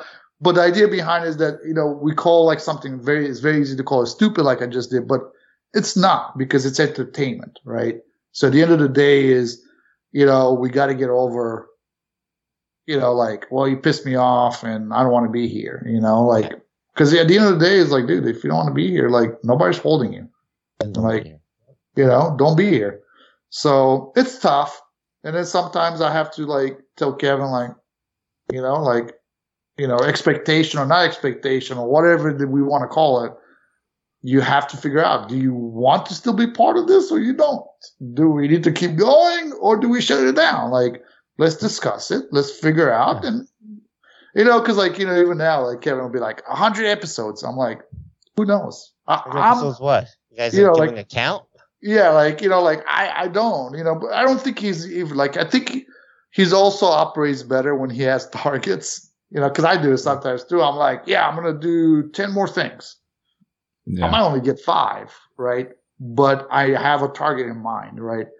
I, s- I, I've always believed, and I'm like the kind of person is like, I do it until I can't do it anymore. For whatever reason. If it's Mhm. I'm tired, I don't have the money, I don't have the time. I, I, I enjoy doing it, you know. Same thing with the heli hobby. So, Mhm. but yeah, you could, you could blame Kevin. I'll support Okay. that. I'm gonna blame Yeah. Kevin. Okay. I don't even know Damn it, how we're Kevin. talking about this, but yeah. I don't know either. It was a completely throwaway joke question, Yeah. and he talks for five minutes. I don't know what to do. I love Hey, it. It's an easy I'm, episode for us. listen, I'm gonna I'm gonna drag you guys kicking and screaming to three hours. We're gonna make this happen Alright. tonight. All right, let's All go. right, three hours. Ian's like, I, I That's- told that's I nothing told for. Telerotor I told Telerotor like when you guys are ready to do a three hour podcast, you need to call me and Kevin McGrady. We're gonna get you to four. You know, you have some an extra hour of spare bonus moments. right. So yep. So all right. What else? okay, What- so let's see. Let's now talk about some good stuff and uh, some memorable stuff. So, what is the most memorable or funny moment um, that you had on the show? Hmm. I think the funniest moment that probably never and and I'm working on making the the impact of the funny moment less impactful when Kevin tries to blackmail me is Okay. when I had one too many drinks on the show. Not a lot of people know about that. Hmm. Kevin is is holding that clip and I usually Oh. don't Wait, yeah, I more don't- than that episode? huh? It was More than no, that one episode that it whew, was no, it pretty was one episode. So like honestly, like there have been I could probably count it's probably been less than three times that I drank one while recording. I don't do that. Like I don't Yeah, yeah. I, I guess I look at it as like I've done my drinking in the military. I don't need to kill my liver anymore. I need a transplant anyway. So um so yeah, like I never really drank, but there was, you know, like apparently like everybody else on our show, majority of the people on our show, they're like, I gotta have drinks and they just start drinking. And I'm like, it loosens them up, whatever. Obviously, I don't need alcohol to talk. You know, that's we're good on that. But one night Kevin pushed me, right? He's like, Oh, you gotta have a drink. We always have a drink. Yada yada yada. I'm like, okay. So for my birthday one year, this was wintertime, if I remember correctly. I was off the next day, and my buddy, uh, also my partner in the rental house business that I have, gave me a bottle of Kraken. And it was right at the time that the Kraken 700 released. Yeah. So I'm like, ah, it's Kraken, it's spiced rum. It would be great with Coke Zero. I drink Coke Zero anyway. Man, all I know is that I went to bed. I was wrecked. I was completely wrecked.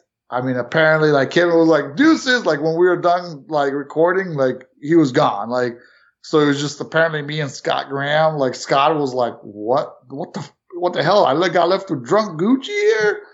So I mean, it was just a lot of like it was funny too because it was like it was like a life battery. If I could kind of like how it felt to me because I I was good.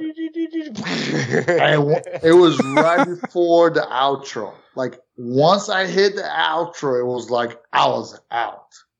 You know, and all I remember the next day, you know, my wife was like, "What the hell? Like, how much did you drink last night?" I'm like, I, you know, like I'll talk to you later. Like I didn't get out of bed. My wife was mad. I'm like, like, how many times I do this? Like four times a year. Like whatever, you know. So I go downstairs and right. This was in the old house, right by my little like area, my build area, and my desk where I had the recording stuff. I have a, a freezer, like you know, just that we keep our meat and stuff like that. I pulled out a handle of Kraken, and there was less than half of it left. oh my god. wow. Mixing those And- drinks strong. Well, once again, I took like Mission Barbecue plastic cups. You put some ice, whatever, but it, you know they're dark color. You don't know how much. You know, like ah, yeah, that looks good. Pff, Throw a whole can of Coke. I'm good. Like bad mistake. That was probably the most memorable that I don't remember part of it. You know, and I remember it was Jason Bell and we were talking a little bit about charge cases and stuff. So, Mhm. yep, that was memorable on the podcast. But there's there's so much, you know, like even talking to like really good pilots, you know, talking to Sim- Simone Zunter Mhm. Like the only Yeah, that was a female pretty Yeah, it's a good episode. Yeah, you know, good. like it's it's to this day the probably the only person in this hobby that made me blush. Hmm. I'll leave it at that. And this, we're talking international here, Mhm. but you know, like it's cool because she's done or she went through the hobby way different than some of us, right? Mhm. She's got sponsored not because necessarily she got asked, right? She actually went and sold a like a mission statement or what she would do and what she, you know, like so it was very purposeful. So things like that Very for me, yeah, like it was literally she marketed, you know, the service of being a sponsor pilot, right? That's what she did. So it's things like that that for me are memorable and like I never forget, you know. Mhm. Cool. All right. So I'm gonna ask the same question, but this question has a caveat. Something that was cut out, and it can't be the Kraken story. Nothing to do with that that episode anymore. Okay. Something that was funny or most memorable that was cut out of the uh, show. Oh gosh, there was so much. So Um, much to sit that uh, cutting floor, huh? Um, floor, huh? well, you know, we you see we like Kevin started a whole thing where he puts all those, you know, uh bonus moments, whatever they're Mhm. called at the end. Um sure. there's there's so Outtake? much. Yeah. The outtakes, yeah. Like but they're not really outtakes because those are usually it's not like we're trying. We are like laying it out. It's like uh, maybe that one we put in the outtake, right? Make it really low. Um, but there's a lot of those. Um, let's see. Um, I think Simone Zunter, like we, it was the first time that we had to, and it's not necessarily that we adults, you know, can't handle it, but there was some discussions that I'm like, It's too graphic. Yeah, like it was, you know, like straightforward. Like she was just being honest. Like she wasn't holding anything back. So it's not necessarily that we or you or, you know, the general populace of the show, but I, we also know that even, you know, we curse a little bit, but there's people that actually have their kids in the car with them, you know? So like Yeah.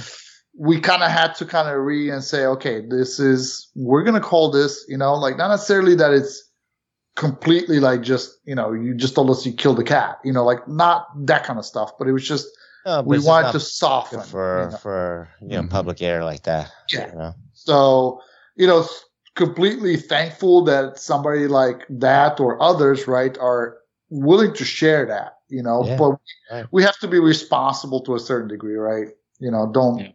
don't do as i do don't you know because i wasn't responsible with drinking you know but so you know like we we do our best There- there's been a few instances but nothing like we are hiding murders or No, no, but know? something that's funny or something that was like, ooh, you can't say that on this show. Come on. Yeah, like we we never had that. I think we've been pretty good at self editing too.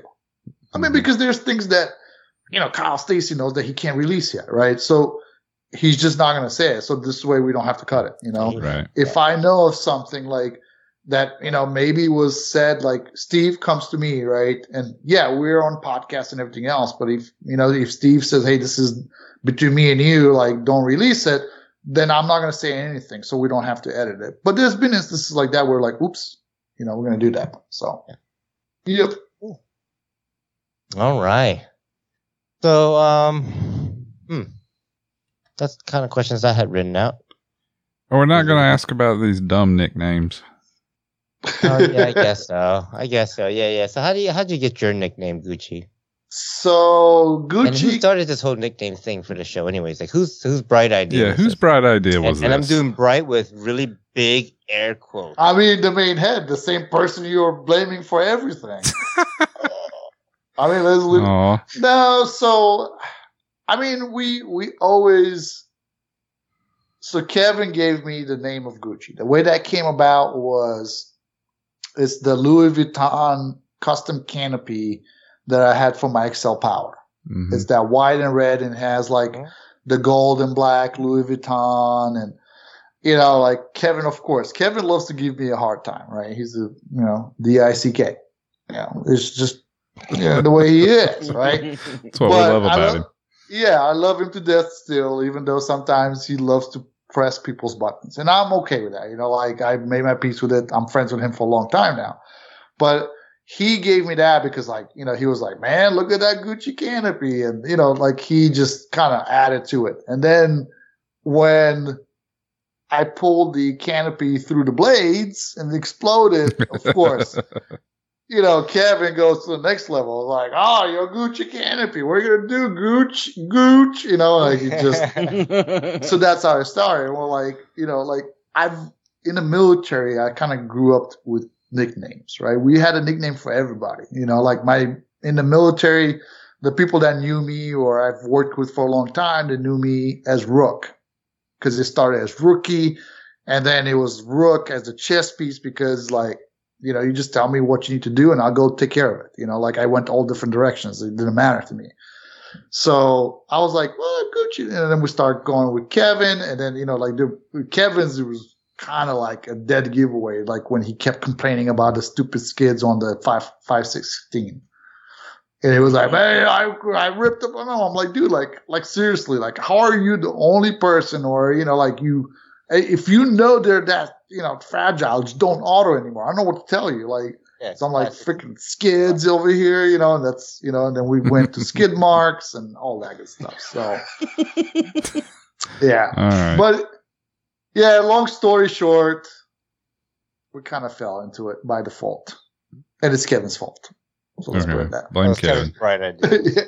Blame it on Kevin. God damn it, Kevin. He's catching a lot of shit this episode. I, Mm. I didn't Yeah. intend for that, but No, I'm not, not unhappy all. about it.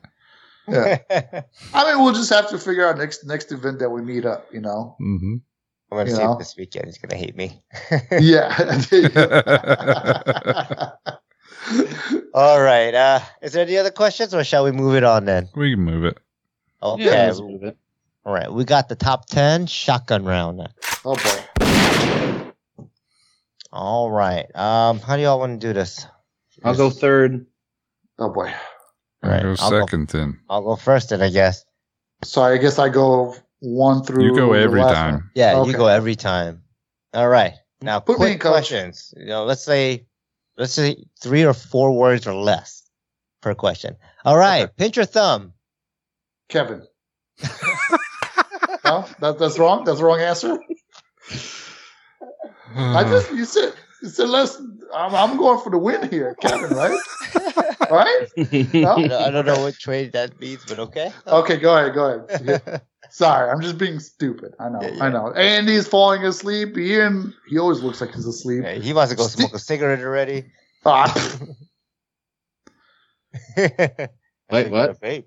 Vape inside. all right, go ahead, Steve. Like, sorry. I'm All right, sorry. all right. Starting over. Pinch your thumb. Hybrid. Okay. So I do both. Okay. Nitro or electric? Ah, Nitro, baby. hmm Mhm. 550 and below, or ugh, let's screw that one up. 500 and below, or 550 and bigger. Bigger is better. Right. Yes. All right. Uh, when was the last time you flew a fly bar heli? Never. Oh, okay. Sport or 3D? Uh, ah, 3D. Yeah. Strap on or strap off? I'm a strap-on kind of you know boy over here. Yeah, buddy. Okay. Uh, coreless or brushless servos? Uh, no preference. Usually brushless. Okay. Fuselage style or pod and boom? What do you prefer? Uh, both. Um, if I had to guess to say which one, like I barely go over, it's going to be uh, fuselage. Okay. Low head speed or all head speed? Uh, low head speed. I could do more with low head speed. Nice. Okay. And uh, IRCHA or smaller events? Smaller events. All right. Nice. Awesome. All right. Okay. That was the top 10 shotgun round. Blame Kevin. You get two shotgun sounds. Yeah. Number uh, question number eight: the fuselage style or pod and boom. Before it used to be like, as an example, you used to say like or goblin, everything else? right? And now it's like, wait, can't we say that anymore. No. No, like, no, like, I mean, to be honest, it's like I think they both have their beauties, right? So They have their benefits and, and yeah, like I don't, you know, like I really like the only reason I like like the fuselage is because of the visual. You Mhm. see it better. That's that's it, you know. Yep. So yeah, yeah, that was, that was a Okay. all right. Ian, we got a tech tip? We do not this week. What the hell, man? I, I know. Okay. I suck. I'm an idiot. All right. I have to look down and see, like, did he say it or did Andy push the button? Because it just sounds so clear that it's Mhm. like, I can't tell. He said Okay. it at some point. Tech, tech tip, just a tip, Yeah. Just a tip of that. just a tip Mhm. of that. Okay. All right. Let's move on to news and announcements. Ooh, yeah. Tell us, Ian. You're muted. Who's going to start this? You have to start it. Oh, me? Okay, Yeah. so we got news. And Announcements. Ian's all muted. Here's a tip. I'm Unmute sure. your microphone. Yeah, learn how to Oh use the shit! I didn't even realize Dang it it. was muted. Sorry. you're, you're all good. We got you covered, Ian. Don't worry. Coming in for the assist. Good, good job. All right. What do we Uh, got? Uh, Um, we saw an up. Well, the, Luca posted video on Facebook Mhm. saying that he is regained his health some somewhat. It's been a long, long time. He was had COVID. He was in the hospital f- forever. Really, really bad shape. His wife is taking care of the company. Um, so it didn't get to to progress that much on the Flash, but now he's back to work. Things are coming along. The Flash should be coming soon. He's going to announce it at some point. And I hear there's going to be an Oxy USA warehouse. Yep. You should be able to get Nice. stuff shipped from the inside the United States. Yep. So that sounds good. I don't know much about it yet, but just be on the lookout. hmm And Yeah. what else we got here? Scott Graham is back on team A Main Hobbies. Yep. And uh, Interesting. hmm Man, Heli Direct is announcing a ton of new people or people. Yeah. Oh that- yeah, yeah. that's true. you want to go Mm-hmm. through some of those? I- Yeah. Sure. I'm on their site on Facebook, so I'll just kind of run down a list that I can see right off their main All right. direct page. So, congrats to all the new um, 2022 Heli Direct team pilots. Uh, we have Mm-hmm. Britton Tucker, Angelo Almasari. Uh, let's see, who else do we have? Jim Schuster, Mhm. Spencer Stevens, Nick Wisdom, Mike Dude Weatherly, uh, Brian Birdsong. Uh, let's see here. Jermaine uh, Faywell. Marcus Kim. That's a big one right there. Yeah. Nice. Amazing pilot. And I think that's it. I think he's the one who started it all. Yeah. Nice. So they're growing their team. They're growing it big time. Heck yeah. Yep. Some really good And I- pilots there. Cool. And I, th- I think they were on the team before, but the biggest thing this is their 2022 team. Yes, this is the newer members. I think there's, you know, members like Sherman, I think is on Heli Direct, and there's, you know, there's definitely other folks on that team. Mhm. Yep. So pretty cool though. Huge. I mean, every every new person counts on teams. They promote, right? So Mhm. huge, you know, accomplishment for them. Congrats. I mean, I don't know if we need to say congrats to Marcus Kim. I mean, you know, makes Congrats, me Heli sick. Direct. I think we. Yeah. Yeah. yeah, I was gonna say. I think we say congrats to Heli Direct. Getting him. yeah, but definitely cool. Yep. Yes, definitely good. Congrats, everyone. Awesome. Yeah, because I think like for us, it was Eric Shu, BK Hobbies announced Eric Shu. Mhm. Yeah, because I don't think he was announced before, but you know, it was, you know, Bert felt like it was, you know, should be announced, right? So that came out. All right. But it, it, Heli Direct is like, whew, man. Yeah, making some waves, man. Yep. Awesome. nice. Okay, let's move on to what's next for you in the hobby. What's next for you, Steve? What's next for me? Quick, So, Go. Hurry. Yeah, Fourth of July weekend. I am gonna take a no fly because Friday through Sunday, maybe even Monday, we haven't really decided. We might change plans. Um, the family and you know Maria and I decided let's go somewhere that we haven't gone before. And I've never been to Myrtle Beach, South Carolina, so I figure let's take the family there. It'll be fun. Oh, cool. So yeah, that's the plan. And then you know, of course, I'm like, who do I know in South Carolina? I know Kevin McGrady. I'm like, so hey, give me some recommendations. What's the dude in Myrtle Beach? And he's like, um, well, I'm gonna be in Myrtle Beach this weekend too. I'm like, oh really? All right. So I guess we're gonna have to meet up one of these days and get our families introduced to each other, so that way they're a little more friendly at Heli Extravaganza when they all meet up again. So yeah. So that's Heck yeah. Myrtle Beach is fun. Mhm. Definitely a cool place. nice. Mhm. Yeah. I'm excited about and that. And it won't be Um, at all busy on Fourth of July weekend. So Oh, of course not, you all good though. We expect that. I mean, you know, we're the family that goes to Florida between, you know, Christmas and New Year's is probably one of the busiest times, you know. Yep. You know, just it is what just it go is. on a helicopter ride. I'm sure it's not going to be long lines. uh, you shouldn't have to wait more than a day. yeah, they, I'll just book it now for Friday. oh Uh, so it should be fun though. Um, yeah, and that's really about it. Um, I do have to fix my M2 Neo.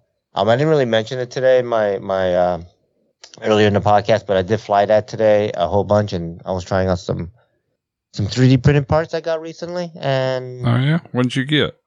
went and broke those 3D printed parts. What So, kind of 3D um, printed parts?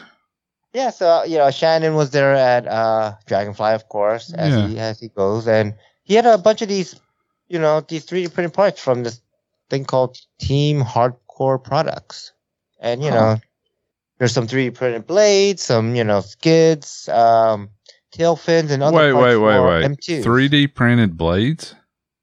Yeah, I don't have them here because they're broken and they're in the garage right now. Well, how did they work? did they fly? Okay. The 3D printed blades, And my surprise, now I had like very low expectations. In my surprise, it flew pretty well. Oh, And the best part about it is they're orange because that's the oh color I that's got. nice. I got everything right, like everything is orange. Yeah, it's part of yeah, the yeah, language here today. Um, it's Got to is be that- orange. Oh my god! When when that sunlight is hitting that heli, Oh, I it's like it looked cool. it's like someone's holding an uh. Flying in the daytime, it's like someone holding a spotlight at night. yeah. The, the disc Oh. pops. The disc. Wow. Wow. You can feel the disc the full time as you're flipping and doing anything. So I like them.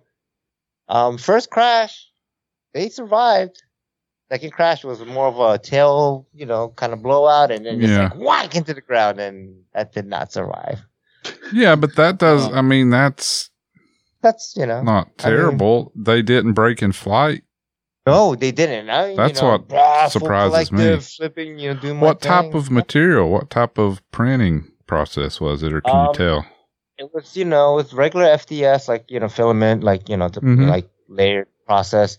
The um the one thing I can tell about the blades and um just all the 3D printed parts is that their layer height and like um hold on my cat freaking ripped my stupid headphone cord out. Okay, sorry about that. um the layer height on this is super super fine like like uh, Uh-huh. it's, you know like from a distance you would think that this is actually a piece of abs plastic yeah. as you get closer you can definitely tell that it's you know it's 3d printed and you know obviously like you know the tail fin it's very thin and you can tell it's 3d printed but yeah the main blades were like it has a, a symmetrical airfoil Yeah. um, they're normal size blades. You know, they kind of look, you know, like a normal, I guess, like a micro heli or any type. You know, Yeah. so it's just a Mhm. single blade that kind of goes out. It doesn't really like taper like the the regular M2 Okay. blades taper in. Um, but yeah, they flew fine. They did flex a little more than the M2 blades, but right. I mean, it was fine. Like I flew the That's crap out really of it. cool. Yeah. I didn't, would never have thought that. I thought they would Yeah. explode as you spooled it up. Right. I thought so too, you know, but yeah, the amount of material and, and you know, we're going to actually get the, these folks on the show. So- Oh, nice. Yeah, so we're gonna talk about all about their, their design and how they do it and stuff. So, um, Sweet. but yeah, all right. Who's next? Who didn't go yet? Andy, Ian. I can Uh, go. Or Ian, you go. Okay. Well, for me, uh, be working pretty much all this week. Be on Discord. Uh, I am gonna try to get some wrenching done in between all that because I am gonna be crashing at a uh, local planker fun fly. Um, not gonna be like all day or anything. I'll probably stay for a few hours because I'm sure it's probably gonna be only me bringing helis, and they're probably gonna want me out of there quick anyway. But Go, figure I, go there, do a couple demo flights, and then head out. That's Yeah. all. Yeah. Wow them and leave them. oh yeah. so I, I definitely want to bring the Black Knight. I want to make some fucking noise. But uh, God, uh, Nitro's just great. Like even plank, like even you know plankers, they love Nitro. Just just see it, you know, and like Yep. smoke trail and stuff. Absolutely. And really, it's a pretty good field. You know that one meme that I made that had like the picture of like uh, Patrick Stewart and it was about, you know, a, a club member coming to greet me and then sees me unloading helis? That's the field I did that to. Oh, I mean, it's a great field. It's kind of like from where you're standing on the flight line and then where you actually, you know, you know where the actual runway is. It's kind of a little uphill, so it's a little, it's a little weird, but you know, it's it's still a pretty decent place to fly. I mean, um, the tree height in the background's not too, not too bad. I definitely got some flights in when I did fly there, so. I figure I'd just go ahead and hit a couple of the plank events. It's like I got one coming up this weekend, and there's actually another one in uh, Warrensburg here in a couple weeks that I'm gonna go over there as well. And there are some heli guys out there, so I figure I'd do like a one day trip and go out there. And Warrensburg's like 50 miles from my house. That's nothing crazy. Um, so yeah, I'm gonna try to squeeze some flights in this weekend. I am gonna be dodging a little bit of rain though. They're actually calling for uh, like 40% chance of rain Saturday and Sunday, and then uh, that's gonna be fantastic. yeah. So No, no, you know what that means, right? that I mean, there's probably gonna be a little bit of wind, and that means no one's gonna fly. So you'll, you, it's not like you're gonna be like waiting for people to land to take off, or like, oh, can I go? Is it my turn? You know, they're all gonna be sitting in pits Exactly. like, nah, oh, I'm not Yeah. gonna fly now. I'm not gonna fly now. or if it's mist and rain, they won't fly, so you can go out and fly in that. Yeah. Mhm. Yeah. yeah, I, I've flown in a little bit of rain. It doesn't really bother yeah. me. Oh, so you actually Um, probably get some good amount of flights in. Oh yeah. So it's like if if I don't get the Black Nitro up and running, I still got the NX4, I still got the Drake. Either way, I'm still making some noise. Um, and really, the last time I went out there and there was like any really good amount of people, I mean, they were they were pretty cool. I just because at the time I didn't live too far away from there, so it's like sometimes I'll go there when there's people there, and it's like one of those clubs that it's like, uh, they have like a locked gate, but I messaged somebody on Facebook like, "Hey, is anybody gonna be at the field?" They're like, "Yeah, we're at the field. If if the gate's open, come on in. If you got your AMA." So it's just like, "Yeah, sure, I'll drop by." And typically, whenever I go, it's like, "Yeah, I'll be at the far end, so you guys will have plenty of room to fly." So, um, yeah, oh, so pretty- you're the one who segregates yourself. It's not like they ask you, like, oh, I mean, we're kind of scared. of your Oh no, you no! I've been there, there? a few. I've been there a few times. I mean, Okay. yeah, I mean, there has been a few people that like He- He's self-identifying. Like, no, I fucked some shit up right in front of him. I did, did it. Now no, they don't like one want of me the there. times I went, there was a couple of the old plankers that were, you know, they were just chilling in the, you know, in the clubhouse. And like when I got done flying, I went out and grabbed the heli, and as soon as I turn around, you see the two of them just like leaning up. You know, it's like, oh yeah, I know they're talking some shit. But no, uh, no, I'll Yeah, go out there. That, yeah. It's um, yeah, it's interesting though. Okay, cool. Yeah, yeah, it's go- gonna have some fun. Next time there. you next time you drive over and like we meet up, I'm gonna just give you a plane so that the first thing you take out is actually a plane, and they're gonna be like, and they're like, fooled you. Look at these 700s. what I should do is like when I pull up, I've got a couple of the rubber band airplanes that I've gotten for the kids where you wind up the propeller. no, no, no. Like a- you gotta get like something like an RC plane. Like you pull out a balsa plane, and they're gonna be like, oh, okay, that's nice. And then you pull out like all these helis, and you leave that plane, never fly the plane. You just leave the plane there. I'll be like, no. And then whenever I ask you, oh, why don't you fly the plane? Be like, it's too windy. Uh, you know, what? I think I might end up doing that. Oh, just be fun. I don't know. I mean, like I said, the only plane I've got is like one of those little rubber airplanes, so I can probably, you know, I can pull one of those out and then just pull, start pulling out goblins. So yeah. But uh, no, the only other thing I got lined up uh, for the weekend is just spend the rest of the weekend with the kids. Uh, I, we've been kind of talking about hitting like some of the walking trails that are like around the house. You know, Uh, matter of fact, like one of the flying fields, it's in one of the you know one of the decently sized parks in my area because like there's like an intersection there. You can go to like a a tennis court. You can you know, there's like several different places where you can hit the trails, and of course the flying field is like right in the middle of all that. And then of course, you know, some of the places that I go to to go fishing, which you know we all know fishing's ruining my hobby. So, um, Yep. No, it's just ruining um a couple podcasts. That's all. Yeah, Oh. bikes and, and reels. Jesus. Yeah, bikes. and Can't reels. take this Gosh. anymore. Mhm. I'm going to rage quit now. Oh, we're gonna start getting like oh, As a matter shit. of fact, I'm going to go take the bicycle rack off my camper and I'm going to melt it on Facebook Live just to show my. yeah, I'm trying to send Okay. a message, huh? damn, I want to see this shit. Oh shoot. Mm. Right, damn it, Kevin, on one of the bars as it melts. Yeah. Never riding a bike. I But should no, that's- find a Huffy. I should Yeah. find a Huffy and put it on that rack and be like, "Yep, got my Huffy." yeah. ring, ring, ring. Little bell. on it. Mhm. Put little tassels on the handlebars. Of course. I'm okay with that. But I'm, I'm man enough. It's okay. uh, but no, as far as my week, that that's what I've got planned. cool. All right. It's my turn? Yeah, Finally. Yes, sir. yeah. You gonna All right. I have a I have really big plans this week. All right, so first I got to get the 580 raw nitro in.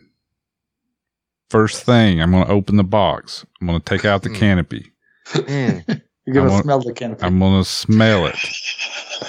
I'm going to stick it on my head.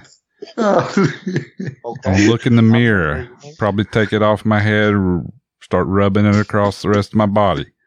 And then I'm going to take do the same thing with the boom. And then I'm going to put it back in the box and put it on the stack of unbuilt stuff. I got the perfect meme. So that's my plans. Andy, why don't you just pack everything that you have for it in the box, send it to me, and by the time you get up here, I'll have it built for you. You ain't even built yours. fly. Now you're going to build mine. No, like, that's going to motivate me to build both. You're going to build them two two at gonna a time have, now. Oh yeah, dude, it's going to be like freaking the you know Ford assembly line over here. Two hands. you know. um. So I don't know. We'll see. I might. Shit. I say this every week, but I need to finish this stupid ass Spectre that's sitting here on my desk with dust all over it. Before you work on it, take a picture of the dust. We want to see. Like, take a flashlight Yeah. and like take a nice like. Oh, it's got dust on it. Trust me. I'll I'll send you a picture. Um, I need to finish that, and I really would get like to get that 580 built in the next two three weeks. Because middle of July, I'm heading up to Ohio to see Mhm. Mister. Dan Turiak. That's the only reason I'm going. So I'm just gonna go up there, I'm honored. slap I mean, him I- I upside the head, and then drive home. no. Yeah, I gotta actually talk to you, Dan, about that trip too. Um, Okay. but we'll talk off after the show. Um, yeah. Other than that, I really need to get that M2 set up, start flying Mm-hmm. it, practicing. Mm. Mm, maybe I will. Maybe I won't. We'll kind of see what happens. I don't like to overcommit myself. Yeah. well, I would say, and oh, over yeah. deliver. Right. I think exactly. you just don't commit. I think that's the Yeah, problem. there here. Yeah. Uh, trust me, he's committed to this meme I'm working on. Don't don't commit, and then when you produce something, everybody's like, "Oh, cool." Uh, well, you know what they say: if you don't commit, you can't quit, right? Exactly. You know. Mm. Exactly. I get you. Perfect. All right, that's it for me. What about you, All right. Dan? You got anything coming up in the next couple weeks? So the biggest thing you mentioned it, Steve. I I guess needs more info. We'll get you the info you want. But uh, the biggest thing is the Ohio Heli Throwdown. Mm, July 14th through the 17th in North Mhm. Jackson, Ohio. yeah. I mean, it's starting to stack up. Like, yes, I don't. I mean, we have Chris Diamante coming. But other than that, like we hoped we had Mitch Morosis, but he's got other plans that Mhm. we understand. But But the you're gonna have thing is, me. Am I not worth anything? No, like Yeah, I'm coming. the- listen, I don't want Yeah. everybody to just rush. You're gonna have place. half of the Free Fall RC I podcast there. Yep. They don't I even show up to my our free fall podcast. Look at yours. Gosh, you guys. We're killing him. I know. I Yeah, love. I'm gonna have a choke, choke to death.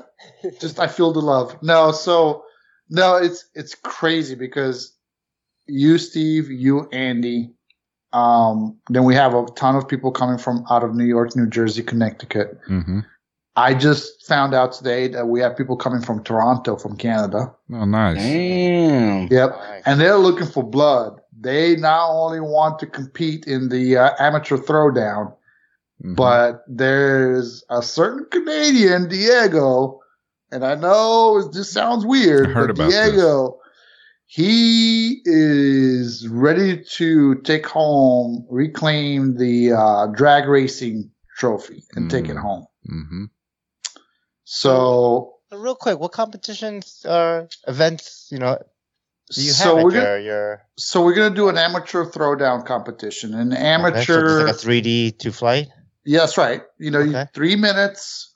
You get music if you want to. If you don't want, that's fine. But obviously, the judges will look at not necessarily how low you go, but like you know, just the flight. You know, Flight. there's no set maneuvers. There's none of that. You know, like repetitive movement, you know, Yeah, like- done or how many things you like up. for example, last year we we it didn't matter if you're sponsored or not sponsored. It matters amateur from your skill. That's what determines you if you're going to be allowed to be like in a competition, that's my wheelhouse right there. Then right? Mhm. So we're looking at it as it's a cash prize. It's going to be uh, donated by the Heliheads. That's what we did last year.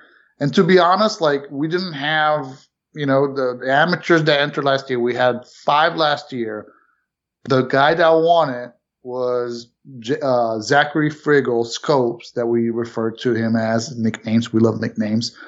but what really took it home is that he attempted a rolling circle. He it didn't come out as good, but guess what he did? He went right back to it and did it again and came all the way through. nice. Damn. Right?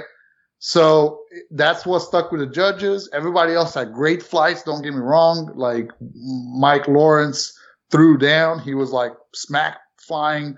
But the judges that we had last year, they thought that that's what Zach did, you know, which was something more technical. Plus Mhm. he actually did some smack a little bit. That's what won it. You know, it's that simple, you know. When we do the three minutes, that's just as a tiebreaker. So if let's say they have two people that, you know, in the judge's opinion, they were great and they should be first, then it goes to who the closest to the three minutes are. So if somebody lands at three minutes and 10 seconds and somebody lands at three minutes and 11 seconds, then the person with three minutes, 10 seconds wins it. Okay, so it's not like a max, like No, max no, no, of three minutes where you land at two thirty. It's try to land at three minutes. That's right. Okay, It's just cool, like a cool. target, you know, Mhm. like now if you're out there and it's like freaking seven minutes into it, we're probably going to tell you to like land after five yeah, minutes. yeah, right. Yeah. Yeah. You know, but That's in all awesome. honesty, it doesn't matter if you go over, you're under. The closest to Mhm. three minutes in a tiebreaker event gets That's cool. That's a good idea. that's actually that's Yeah. fun. Yeah. And then so la- you know we did two last year. We did that, and we did drag racing. Well, this year I want to do just one. And then the idea was thrown out there for an impromptu auto rotation instead of the drag race, right? But there's also people interested in drag racing, and I think that for spectators, spectators, and the fact that we have a X drag strip, Yeah. right? You got to do drag racing. Yeah. So Yeah. I, I think what's going to end up happening What do you is mean this because- X drag strip? You guys have a It's a drag strip. So it's a it's an old three thousand foot runway. It was an old executive airport that Okay. closed down. Then it was a drag strip, and then they turned it. You know, when they got too noisy, they shut that down, and now it's the RC club. Oh, okay, cool. Yeah. Yeah, gotta do a drag race then. So I think we're gonna like most likely. I know I have two so far. I got Chris Diamante and I have uh, Diego from Canada that are interested. To, I mean, Diego is coming packing. He's coming out with a TDS for this bad boy. You know, so just saying, like it's gonna be interesting. I think we're gonna be able. Like last year was what was it like, like a logo 480 one? I Or think I don't second? remember. Yeah, came second. Yeah, it was like so. Just because somebody like comes with a TDS, it doesn't mean that you with the Goblin 500 cannot win it. Just be, mm-hmm. being honest, you know, it's all about technique. It's all about God forbid something gives when you're running at 3,000 RPM. Mm-hmm. Like I don't know, like it's so I don't think people should be discouraged. no, Yep. Oh, yeah, just do it for fun, if anything. Um, let's see. So I got that. I'm with Andy on the building side. I gotta get my raw 580 nitro done in the next week or so because that's gonna put me on target to get it done by the throwdown, which is in two weeks, give or take. hmm Yeah, yeah. So Andy, like I'm saying, like you better not show up without a nitro. Like I don't care, like but preferably. And that, see, now you're putting the pressure on me, so there's no way it'll get done. I think it's gonna be done. Because we're gonna have a tandem, me, you, Okay. and Todd do that. Okay. With And all you got- 580s? Yeah, do you have a nitro? I'm gonna hold out until I, you know, drive my Kraken 580 nitro in, and then I'll I'll buy a 580 nitro. Overall, yeah. You could, you could get in there. We can have a foursome. It's okay. Oh. You know. I'll, I'm down. So I th- I think that's going to be you know kind of what I have planned for right now is get ready for the event. Let me know, like just to kind of give you a heads up, if if you talk to anyone that might be interested and they want to come with a camper, give us a heads up. And the reason why we ask to give us a heads up, one, if it's a oversized like more than thirty feet, let us know. Uh, and the reason being is we want to know who's coming with campers because So you can stop the flying so they can drive down the runway. I was about to say, so you could tell them not to drive down the runway. you you know Charlie's gonna want to drag race again down the the the runway. we need you a know? camper drag race. Yeah, you know. Um, no, the biggest thing is that I want people to know is that we do have old taxiways around the runway, Mhm. right? And the neat thing about those that if we look at the weather and we have you know any kind of rain or anything like that, we'll try to park everybody on concrete hmm right? So I know how many I have coming, then I could start planning. Okay, dial size is going to be on this side. They're dry. They don't get stuck. You guys could, even if it's rainy, like you could still show up and know that you're not going to get stuck or have any issues. That's all. hmm So super excited. Get ready. There will be food. And Andy could probably speak to that. The food that we had last Yeah, year is the same organization. It's a nonprofit, Wreaths for Veterans. hmm And I kid you not, funnel cakes, ice cream, corn dogs. Yeah, that's they. What they have like a trailer or something, or like a food truck sort of a setup. And they were making all kinds of stuff, whatever you want. Yep, whatever you want, they had it. So, hmm you know, let us, you know, if, if you guys reach out to, you know, Steven, the guys on here, or to reach out to Daniel Turiak and on Facebook, and we'll get you guys sorted away. And hopefully we see you in two weeks. It's going to be fun. Yep. Oh, yeah, can't Yeah, wait. yeah. hmm Okay. That's All it. All right. That's it. All right. Uh, do we have any listener pipeline? I don't think we do. Not this week. Okay. All right. I'm gonna say let's uh, skip the wrap up just because uh, well Kevin's not here, but I, we didn't even say why Kevin's not here, huh? No, we We didn't. We talked about it last week. yeah. he Picking up, the, or he's it. going to Jersey. Yep. Jersey. He's going to Jersey. Yeah. He's, I think he's flying there. Um, figuring out what they need to throw away, what they need to pack, how big of a U-Haul, all of that stuff. Mm. Kind of get that final move uh, planned, I guess. Yep.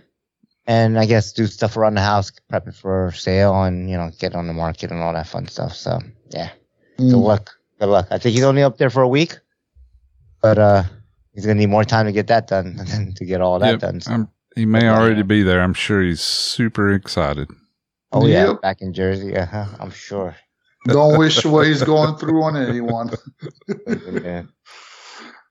But all right. Um yeah, so Dan, uh thank you for taking the time Yeah, to man. come on our show, uh being a, a, you know guest host uh, with the fellow podcaster series. It's awesome that you made the time. Appreciate it.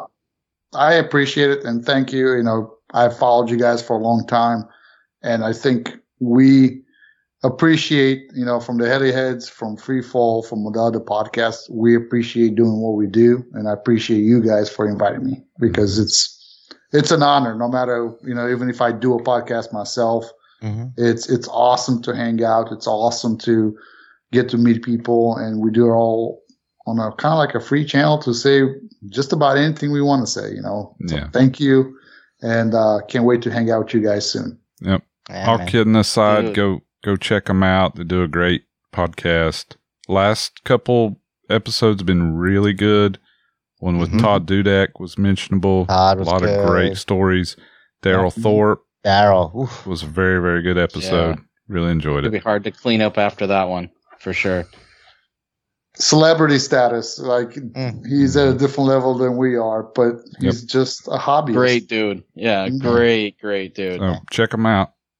Yep. Awesome. All right. Well, on that note, thanks to our listeners. Free our skies, and we'll see you next time. All right? Bye. Bye, If you wanna check out any other podcast besides ours, Mr. Kelly Head. Laters. We got another three hours to go, guys.